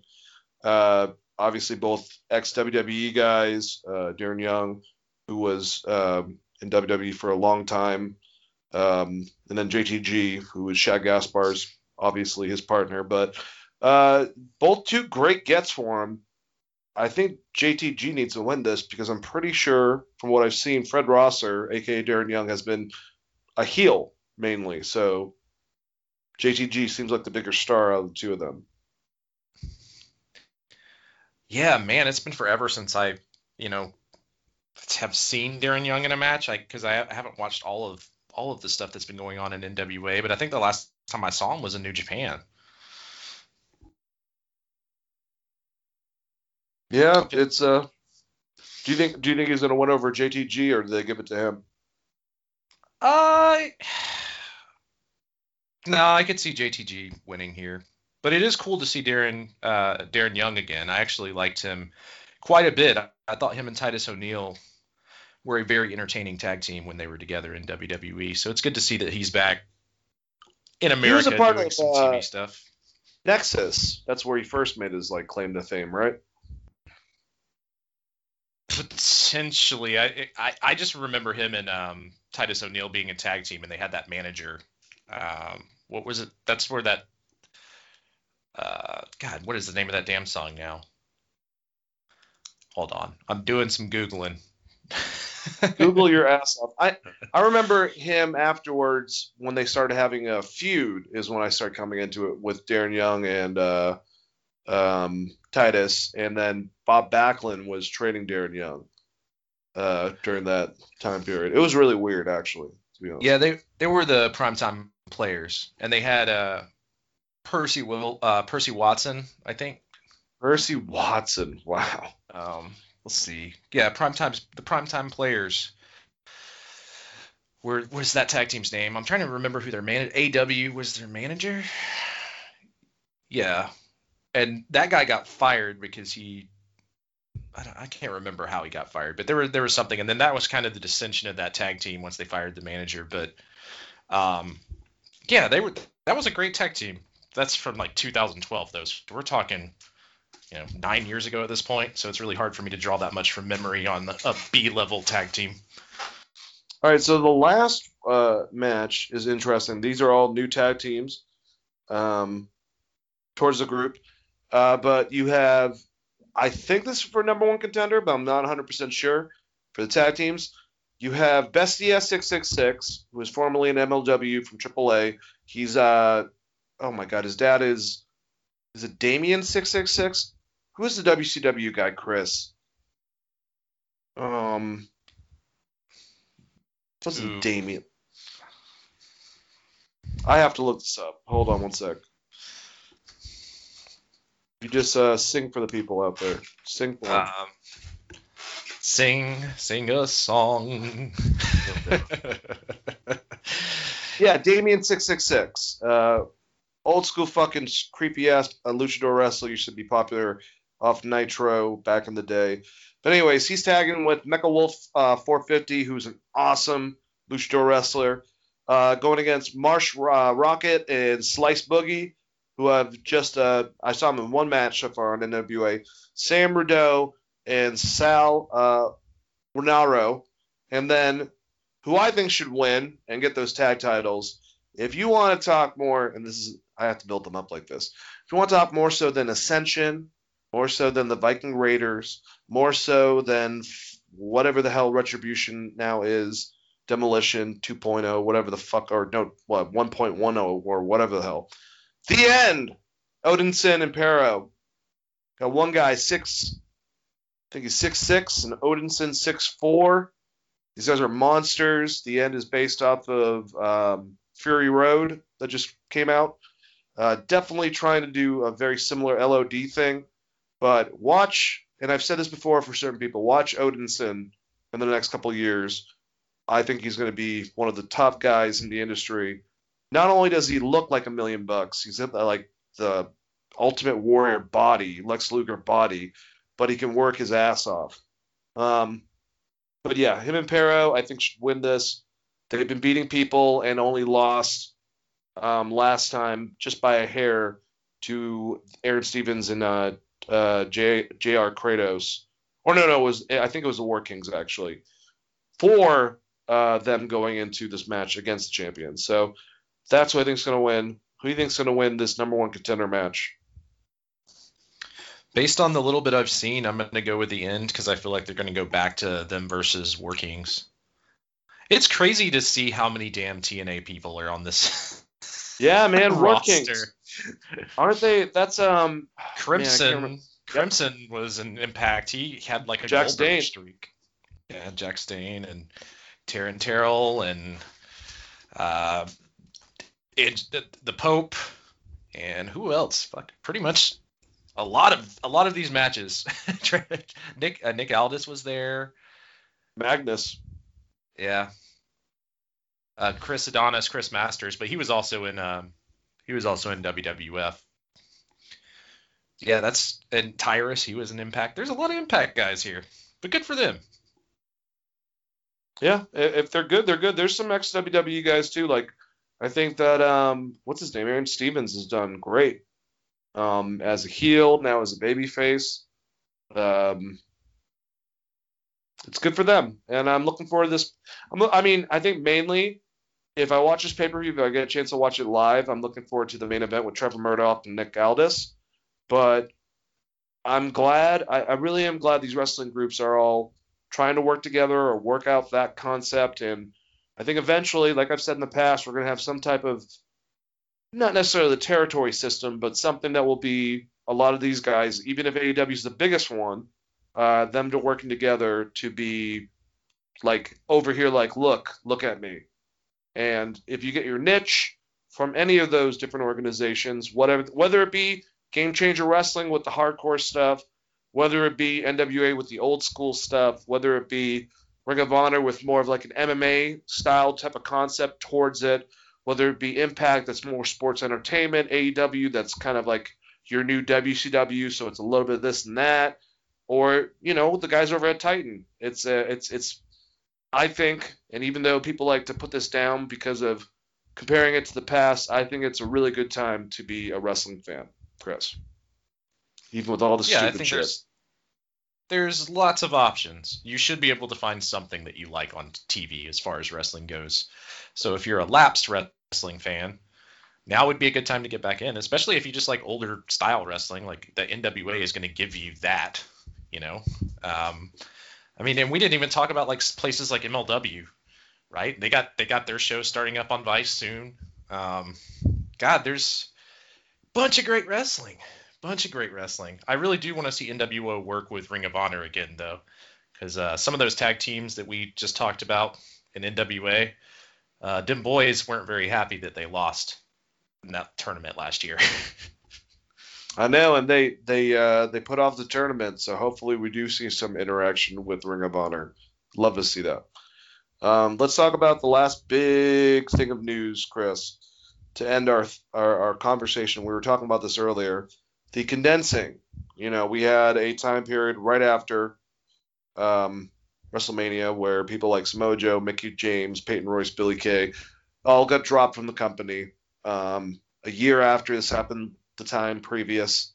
You know, WWE has obviously sold to the Peacock Network, uh, owned by NBC Universal, um, to distribute the WWE Network exclusively through them. Um, we know about obviously the Fox deal, the Saudi Arabia deal, if you will. Uh, that all included the fact that WWE is making lots of money and still choosing to let people go. Well, we'll we'll we'll get into the people that were let go uh, this last round, wrestler wise.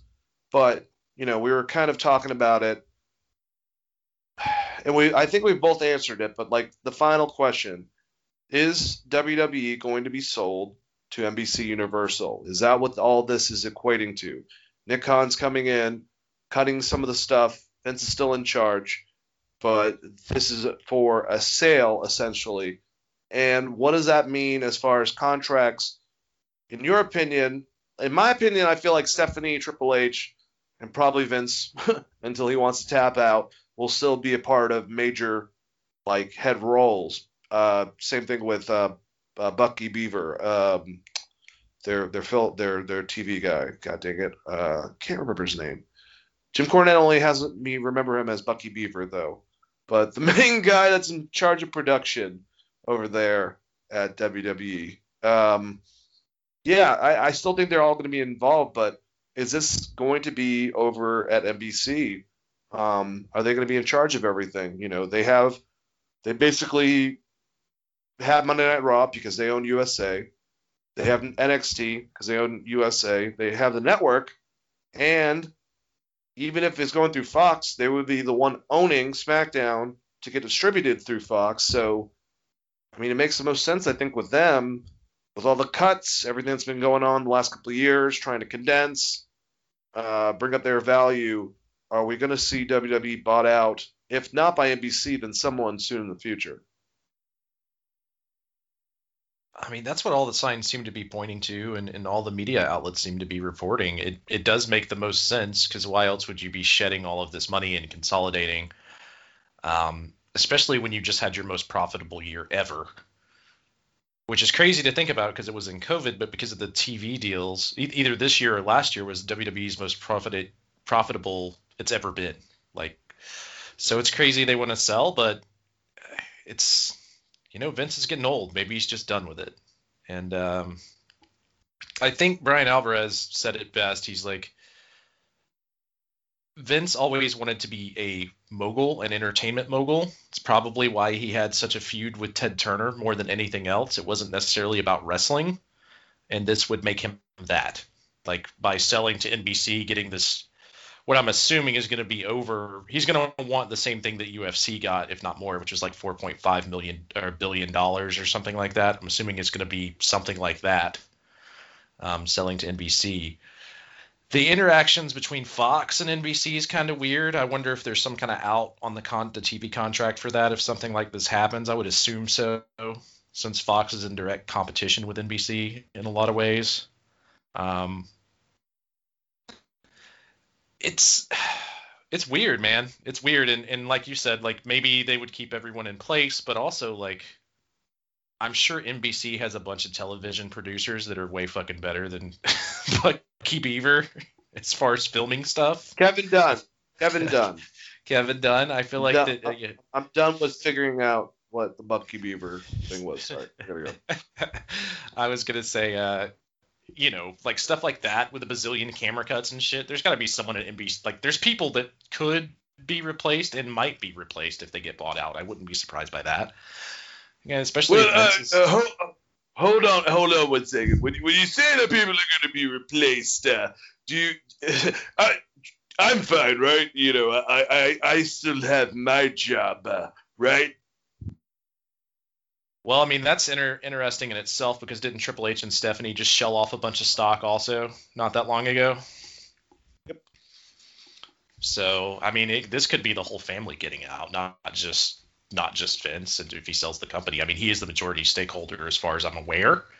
Still, even though he sold off a ton of stock as as well when he bought into the XFL. So yeah, it's it's interesting, man. There's great stuff in the Wrestling Observer newsletter, kind of breaking it down. Bryan Alvarez has kind of went over it a bunch. Um, just the interact the the inner workings of anything like this, any kind of, I mean, you're talking about four to five billion dollar sale. That's like above my pay grade of being able to fucking explain it. So, but all signs do point to them trying to sell it. Doesn't mean Vince will. I mean, he may not get the money that he wants for it. And I'm assuming just to be a dick, he's going to want to get more than Dana White got for UFC.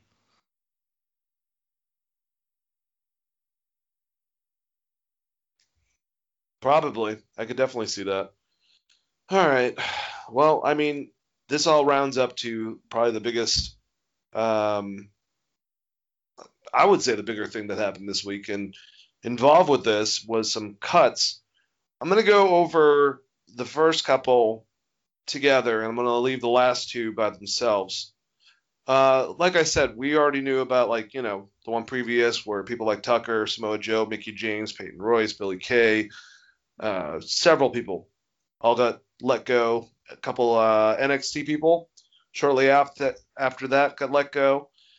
Uh, then we had 60 workers behind the scenes. Uh, Virk got let go. Tom Phillips got let go. And it was noted, and by the way, it's still noted that there's going to be some cuts off the UK roster. Stay away from fucking Walter. If I don't know how much you're paying him, but you have so much potential. I think Triple H will punch Vince McMahon in the face if they get rid of Tyler Bate, Walter, certain other people over there. But that's happening apparently in the soon. The same source that said that this was going to happen.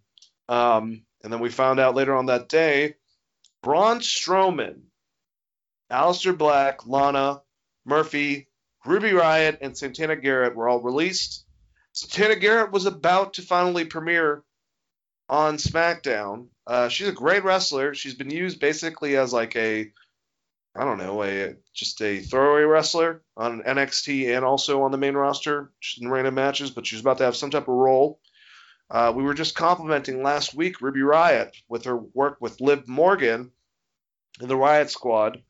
Uh, their third uh, member of the group was let go last year, and this time uh, Ruby was let go, uh, which sucks because Ruby is an excellent in-ring wrestler, um, and her and Liv were the only ones who were acting, I think, actively as a real tag team.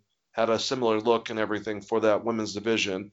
Uh, Murphy, Buddy Murphy, whatever you want to call him, you know, talking about he had some some some some big highs and some lows. You know, recently the whole relationship weird fucking thing they threw him with Aalyah, but mainly, you know, Buddy Murphy won the cruiserweight title, I believe, in Australia, his homeland, if you will, um, and had that whole relationship with Seth Rollins, presenting the storyline. Great in-ring wrestler. Uh, and uh, who was the other? Oh, and Lana. Lana, who they kept around a year after they got rid of her husband to get thrown through a bunch of tables for no fucking reason, to be thrown in every which way, not really going back to what she's good at, which is managing or just promos in general, just completely skipped and ignored that, and now they get rid of her. But what are you gonna do? I think she'll be fine. I want out of those. We'll talk about Black. We'll talk about Strowman, but Lana, Buddy Murphy, Ruby Riott, Santana Garrett. Um, besides Santana, all all the names, especially Aleister Black and Braun Strowman, pretty big names to be released. Yeah, the surprising thing with me with Lana and Ruby Riott is they're when, by releasing them, they just broke up two of the tag teams out of the four they had for the women's division.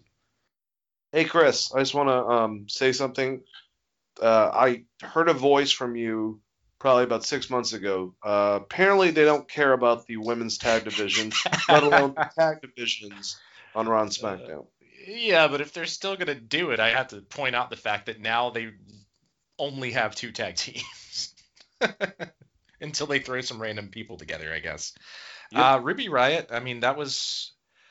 I think that she's absolutely great. Uh, maybe she just was tired of jobbing every week, but she kind of just seemed like she was going through the motions sometimes. But then you would see her on like a pay per view in one of those matches, and that tag team looked great. Like they looked like the only actual tag team uh, in that entire women's division, at least on the main roster. So it sucks to see her go. Um, the Rock did. She she made that big long post and was very emotional. And uh, The Rock actually said, "You will resuffer. Uh, you will resurface stronger, wiser, and better." Uh, directly to Ruby Riott. So that's kind of cool. Um, like, I mean, you know, if you're trying to pick cool things out of someone getting fired, which sucks. Uh, Lana, I don't know where she goes from here. She's not necessarily the greatest wrestler in the world, but like you said, she is good on the mic and, and could provide a promo for someone. I don't necessarily want her thrown back with Miro because I think Miro is a great promo. I mean, Darby and your emo daddy Sting, uh, still one of my favorite things that's happened this year. I kind of like just him being him, but uh, she could be a great manager for someone else for sure, and, and could be utilized as such.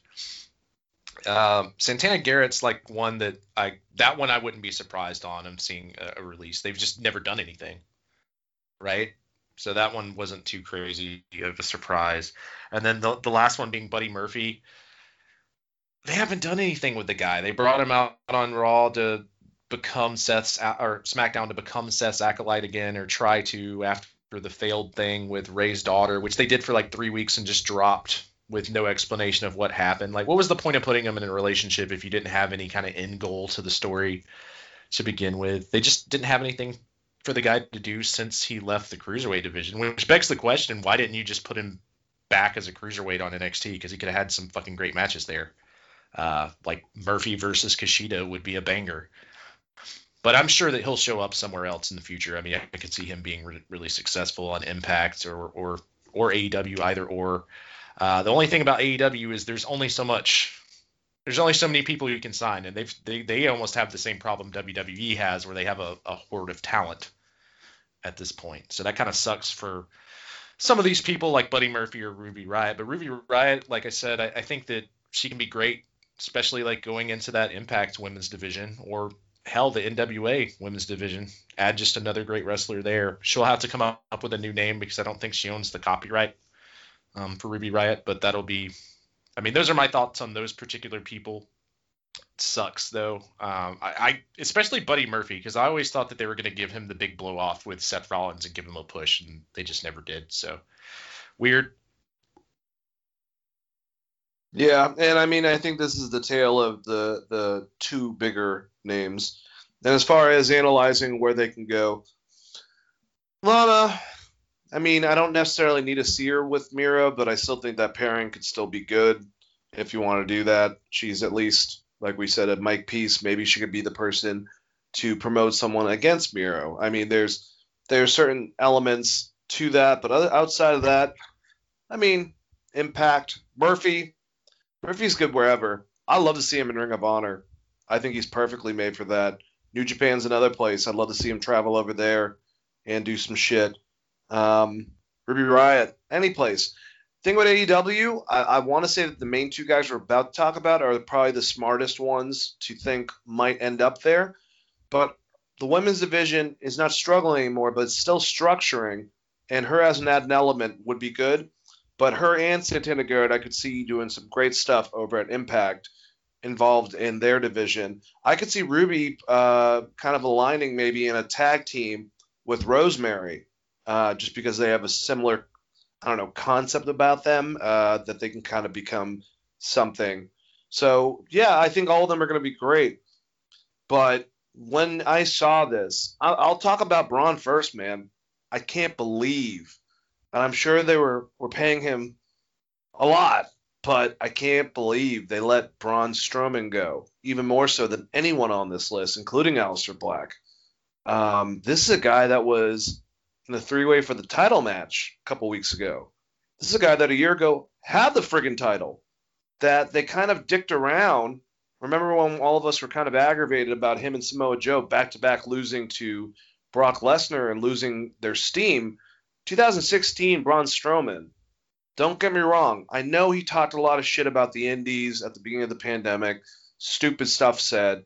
I know, obviously, he said apparently in interviews that you know, after WWE, he might just say screw it wrestling and just be happy with what what he got, and he's saved up a lot.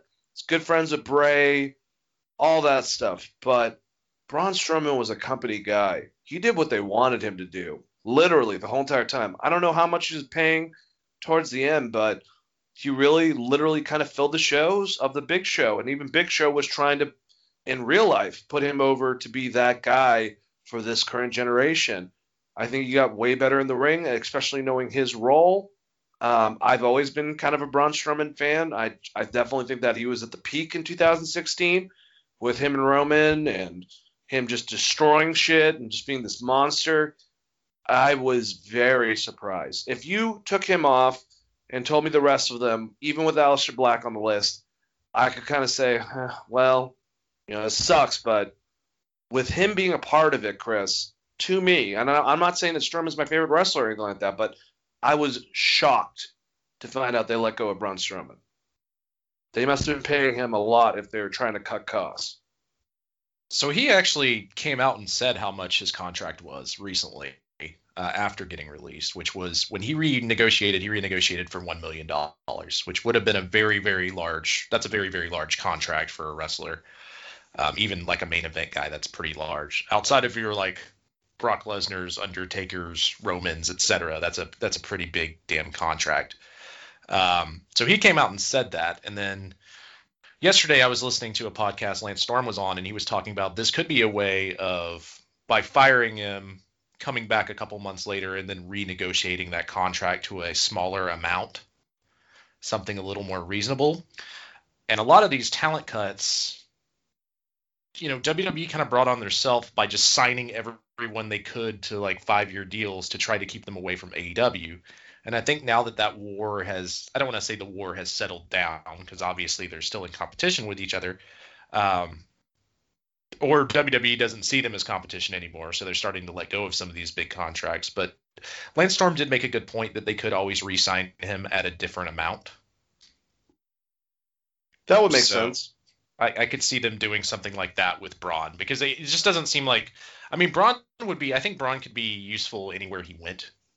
Um, but like you said, he he just seems like a WWE guy, right? Like I I just can't see him working anywhere else. Um, yeah, but I mean, he he was just champion. Like, wasn't he just the heavyweight champion not that long ago on SmackDown?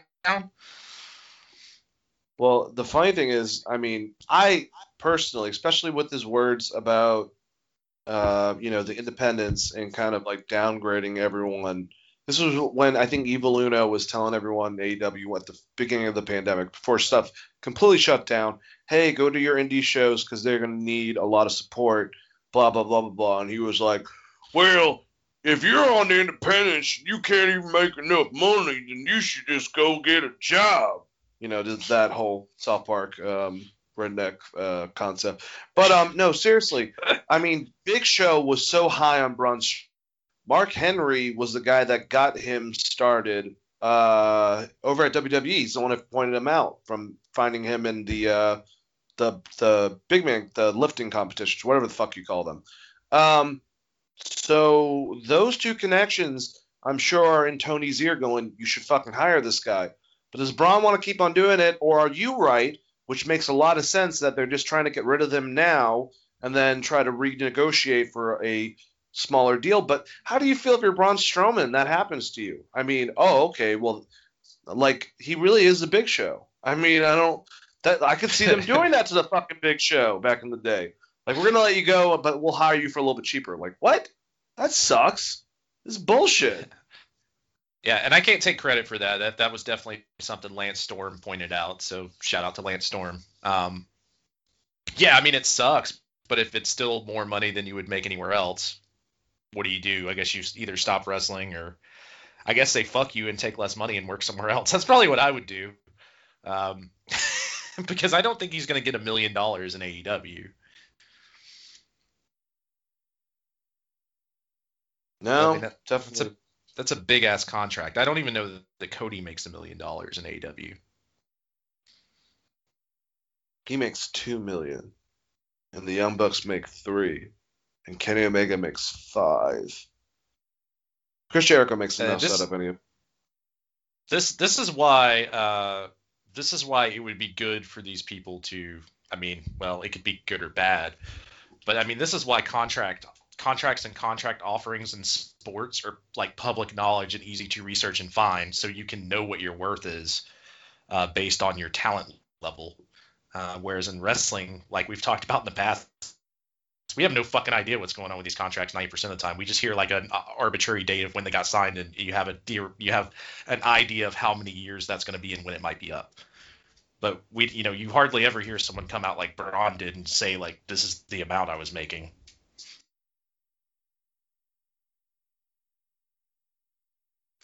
Well, he's weird because of obviously his his spot in the company, but the other person I think was strange, and I mean I was kind of expecting it, and I don't want any person to lose their job, and I've there are worries with the same person for guys like a Chad Gable, like a Ricochet, like a Mustafa Ali, that they just can't see what potential they have or what they have right in front of them. So if I hear their names, I'm not going to be shocked as opposed to certain other names. But Aleister Black, and I've been high on Aleister Black for a long time, and then I kind of had to pause that uh, throughout the duration that he's been in the WWE, whether or not being in broom closets, saying weird shit. Uh, it sounds like Kevin Sullivan trying to say a spell to the Ultimate Warrior to come back to Earth. I don't know what the fuck he was saying most of the goddamn time in those promos. Uh, Black's biggest thing, and he's not even he's bad at promos. I've seen him with good ones. Is that he wouldn't talk. He would be quiet. He would let his his my one of my favorite feuds, and it's so weird. This is a couple years back. Was his with Velveteen Dream. They had one great match takeover, but everything building up to that was awesome. The interactions, and then the ending with you know uh, I forgot what he said exactly. Like, you know, live in infamy, Velveteen Dream, I think was the line. And now, obviously, everything that happened with Dream, we talked about that last episode, but now Aleister Black is no longer there. Uh, apparently, you know, he was just this new, like, Dark Father concept was promoting. We saw all these things. He attacked Biggie. Uh, they kept it off the last show. I even said that I was like, I'm glad they're marinating on this, and they decided not to just put it back into this show. Uh, but it was supposed to happen again this week, and we're going to see a program with Biggie and Aleister Black, keeping Biggie away from the U.S. title to put him in more of a prominent role towards the other one and build up Aleister Black as well. And he even wrote apparently the new theme that you know partially helped write it, at least with the uh, musicians. And uh, we never got to hear it or anything like that. And he's he's gone. And Thea Trinidad, aka uh, Zelina, um, was coming back to WWE, but apparently that's or she halted that, or I'm assuming. I think I'm almost positive she said that, but if not, I mean, I would. I'd be like, well, what the fuck's the point now? Like, what the hell, you know? But this this blows that Vince didn't get this. Um, I, I know, you know, I was higher. I, I know that you liked Aleister Black, but I know I was higher on him. And like many people have said, there was something natural about him. You didn't have to pin it on him. That gave you that kind of energy, the the the the quietness to him, but the darkness of the Undertaker. And it wasn't so on the nose, and it wasn't trying to be over the top. And they had a chance to interact the two of them, and I still think it was a huge mistake um, when AJ was about to start his feud with the uh, Undertaker, he had a match with Aleister Black, and Taker saved him. And you could even, you know, if it was actually like live in front of people, this is going back. You could even have had Aleister Black and Undertaker versus the Good Brothers and AJ Styles at that WrestleMania, put them over a little bit, but none of that happened. None of that. There was no interaction. Before that, there was a lot of, like I said, broom closet activity, if you will, of weird fucking promos from him. Then he lost to I, getting involved with this weird Seth Rollins, Buddy Murphy. Had some great matches with Buddy Murphy in the meantime, but against Rey Mysterio, Dominik, and Aalyah. And then uh, I don't know, went against Aleister or went against AJ Styles again at one point. It was all a bunch of nothing. And all these promos with the work they put into them, with the animation, just for nothing. And um, I'm just happy that Tommy End, I mean, he has his name, and I don't know if he should change it. I think Tommy End's a little simple, but I'm sure he can figure out something. But one thing that was really good to hear is that um, No Man's Land, which, like I said, he helped write the new one, but he was like, maybe they'll use it for someone else, whatever. But, you know, No Man's Land was made by CFO$ and was done by Agent Orange, uh, recorded wise for him. He owns that. So he, I don't know if I guess he bought it afterwards or something like that, but he plans on using his theme music and the old entrance that he had. And apparently he had a good talk with Triple H before he left. I'm sure Hunter did not want him to go. And apparently he did say that he did have talks or wanted to go back to NXT, but it's not necessarily that he was turned down. He had a long, if you guys want to see it, interview on his uh, wife Thea Trinidad's uh, what you call it, uh, Twitch station, or her her thing. So that's that's up there. But uh, very disappointed. But I think that he's going to come back, man. Love to see him in Ring of Honor, New Japan, AEW, Impact, any of them. Honestly, I really would. There's there's nothing. I'm excited about Aleister Black. Um, I don't see him necessarily working with MLW, which would be a good fit for him at first, because they're going to have interactions with NXT, unless that that's okay. But I, I want to see out of anyone, I love to see Aleister Black be the guy that comes up to AEW and does some cool shit there with his own theme music, being able to come out, whether he's Tommy End or whatever. Um, I don't know. This one really pissed me off, Chris. I, I, I saw a lot of potential in Aleister Black, and I know you know that. Yeah, and I think I said it even when they threw him in the tag team with Ricochet. I was like, they don't know what to fucking do with this guy when they first brought them up. Uh, uh, I was like, this is going to be his debut. He's tagging with fucking Ricochet. And then they put him in a closet for months. And then he starts having matches, like you said, and not bad matches or anything. It's like they never quite knew what to do with him. And maybe they didn't want to step on Bray's character. I, I don't know what was actually going through their head um, with with with Aleister. Um, the fact that he asked to go back to uh, NXT, I'm sure you know that conversation went well because once you go to the main roster, you're making main roster money. I would assume. So, I, ah, man, it's it is a waste because he was really good in NXT, and like you said, there is something about him. I mean, he had some great matches. Like I, I thought a really good feud, like you said, with Velveteen Dream, and but also with Andrade. Um, maybe that's something he could rekindle if he did end up somewhere like AEW and it's cool that he's going to keep his insurance and stuff. And I mean, he, I mean, he could be a real dick and just make his name Alistair End, which would be really fucking funny. That'd be awesome. Um, but yeah, that one that one was a surprise just because I it seemed like they were giving him a push, and like you said, that was that would be a good way for him and to get one get Biggie away from that title belt as well as elevate Aleister Black if he got some wins over Biggie and give Biggie something to do and, and Cesaro something to do, like a new guy in the middle card that's not necessarily going for the title, but something that could be like your right under the main event with those guys if, if built and done properly, like you were alluding to.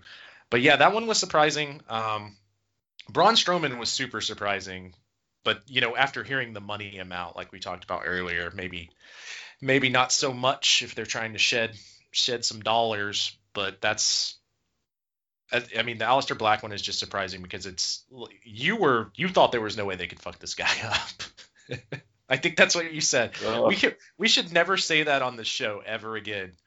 Because every time I said, we say I said it, the same thing about Keith Lee and Damian Priest, and now I'm like, God dang it! Like, what the fuck? And Shinsuke. No, no, I said that about Shinsuke too. uh, And I said it about Austin Theory and Velveteen Dream, which they had some other stuff that maybe threw them off the rails a little bit. But like every time we fucking utter those words, they get fucked up somehow. We said the same thing about Ricochet when he got signed to NXT. It was like, there's no way they could fuck this guy up. He's like so great. And what is he? He's on fucking main event now. So maybe we just ban ourselves from saying that. maybe yeah, maybe, then, maybe- if not, we get a dick in our ear. That's always what happens. We're the we're jinxing it apparently. God damn it. All right, so the last question about this before we go home and uh, finish up this episode. Uh, apparently, from the same source, and I, I don't remember if this is uh, originally Sean Ross Sapp or whoever, or maybe the Observer is the one that that basically people are saying this is not going to be it. That there's going to be more in the future. and uh, that's terrifying. But you know, I threw out some people. Um, well, just based on how they fucking treat them. Uh, I know they have no tag teams, but I could see the same for the War Raiders even. Um, but if there is someone who you think potentially they might cut, especially like if you got like a weird like bigger name, they could see them getting rid of Chris, since obviously they're trying to cut big costs like Braun Strowman. Hmm. I mean, they could not bring back Edge for the rest of his appearances, I guess. I'm assuming that he's getting paid a lot Oh. per appearance. Oh, man, Um, fuck that. I'll kill them. I don't think that they'd necessarily say he was fired, but he could, because he's getting paid, he's like on the kind of like the Brock Lesnar type contract. Um, I mean, it could it could affect bringing in someone like Brock Lesnar, or maybe that's why they're shedding money because they need to shed money to bring in someone like Cena or Lesnar to have these big matches they want to have. I mean, that's a possibility as well. Like the money's How coming much- from somewhere. How much are they paying Bray Wyatt? I'm gonna put it out there. I don't know. I mean, he's probably going to walk in and ask for more if he just found out that Braun was making one million. uh, no, all joking aside, I mean, like uh, I heard that they were going to look at cutting a bunch of people from NXT UK. Yeah, That's one of the rumors floating They're not- around. I'm, Th- th- they're they're not gonna cut Walter, right? I mean, I don't have to worry about him or Pete Dunne, or or Tyler Bate. Those are like I- the the foundation members, right? Yeah, I don't think so. Especially with as high as the entire wrestling community and wrestling industry is on Walter, I can't see them cutting him. It's just crazy, man. I don't want anyone to lose their job, but one thing that was pleasant and uh, you know said before with the last set of cuts last year, but really, you know, those people also said the same thing people were saying. You will be fine. You will find yourself on your feet. You will, you know, strive in this industry. This is their loss. And I said on Aleister Black's uh, personal Facebook page, which I doubt he even saw, but still, or not his uh, Twitter page, I should say. But when he was commenting on it, I said, "You're gonna." I think he's gonna do very similar things that Drew McIntyre did, but I don't think he's gonna go back to WWE. But I think that he's gonna lift himself to a, uh, another level and make them regret their decision on getting rid of him because they didn't see anything in him. And Braun, if if he ends up retiring or whatever, I kind of hope he doesn't, but they fucked him up so many goddamn times. He did so much for that company that they asked him to do, and he's always been a team player. And I think that if he goes somewhere else, that respect will be there. Santana, Ruby, both of them are great female wrestlers. They'll be able to go anywhere and do well. Murphy's going to do well anywhere. I mean, all these guys are going to end up on their feet uh, very easily. I say, I would say. Yeah, I have to agree with you, especially with the the top names on that list and, and someone like Ruby Riott, because I think Ruby Riott, like you like you said, that would be someone that would make sense to go to AEW right away, just because I think it elevates their women's division. Um, but yeah, I mean, with with the people that they have there, uh, that we're talking about on this list, there's it's kind of hard to think that there would be a miss, right? Like they're going to end up somewhere. The only question would be like with Lana, I guess. Does she even want to? Um, would she rather pursue like acting or which she did? She just recently did a film, right? Um, and modeling, she's done that before, and, and I, she's kind of the one that would be up in the air. But the rest of them, I think, will end up somewhere. Um, an interesting prospect would, like you said, with Aleister Black, would be ending up in MLW. That would be fucking hilarious with the working relationship with NXT. He's someone that like part of me wants to see him show up in Ring of Honor or New Japan, even more so than AEW. He would be a reason why I'd watch uh, Ring of Honor more so than I did, and he would work out great with those guys. But him in New Japan against Minoru Suzuki, against uh, you know whoever fucking over there. I mean, I think that he would be a great addition because he's almost got like, even though obviously he's he's from um, Amsterdam and, and whatnot. he's almost got like this Muta quality to his darkness. He's very silent. He's a killer. His in-ring style. So it, it would be it would be fun with him over in Japan too. Yeah, I mean he he would be great fit there if he wanted to go work in Japan. I'm sure New Japan would be very happy to have him. Um, they could do a lot with that kind of character. They, I mean, I, the only thing that they really have like that is evil, and it's not to the extent of of what he, you know, what what Aleister Black's character is. Maybe he goes to Pro Wrestling Noah and challenges Keiji Muto, one of his idols, for the GHC title. You know, there's there's lots of stuff you can do with Aleister Black in the industry, and that would be a fun one for him to do. But you know, I mean, he's gonna he's gonna be fine, man. The dude gives you the Undertaker vibes, and he's inter he's he's influenced by people like Yuji Nagata, Hayabusa, and fucking Keiji Muto and and uh, Jushin Liger. There's no way he's got everything going for him. To me, at least. I don't know. I'm, I know I'm really high on this guy, and I always have been, but I have no idea how they fucked him up after the first time I saw him premiere on NXT. Well, I mean, he could even end up somewhere like New Japan Strong, right? And then he could have that match with Yuji Nagata if he wanted to. Uh, and yeah. also Filthy Tom. Filthy Tom needs people to fight. Both of them have that MMA kind of concept towards them. Yeah, there's a lot of fun stuff. I'm excited. But uh, all right, guys, that's an episode. Wrestling Alliance. Thank you guys so much for listening to us. We do this every week. We record on Saturday, get our show up the next day or two afterwards. So, all new listeners, thank you guys so much for listening to us. Keep on checking us out every week for more information, news, opinions, and all that jazz on professional wrestling. I got to thank my co host, Christopher Brother Ray Patton. Hey, Chris, what are you doing this weekend? And plug all of your shows. I know you already said something about the hockey show, but let them know even more about it. Do, do what you want. Do what you want. Think about it, lovely people. All right.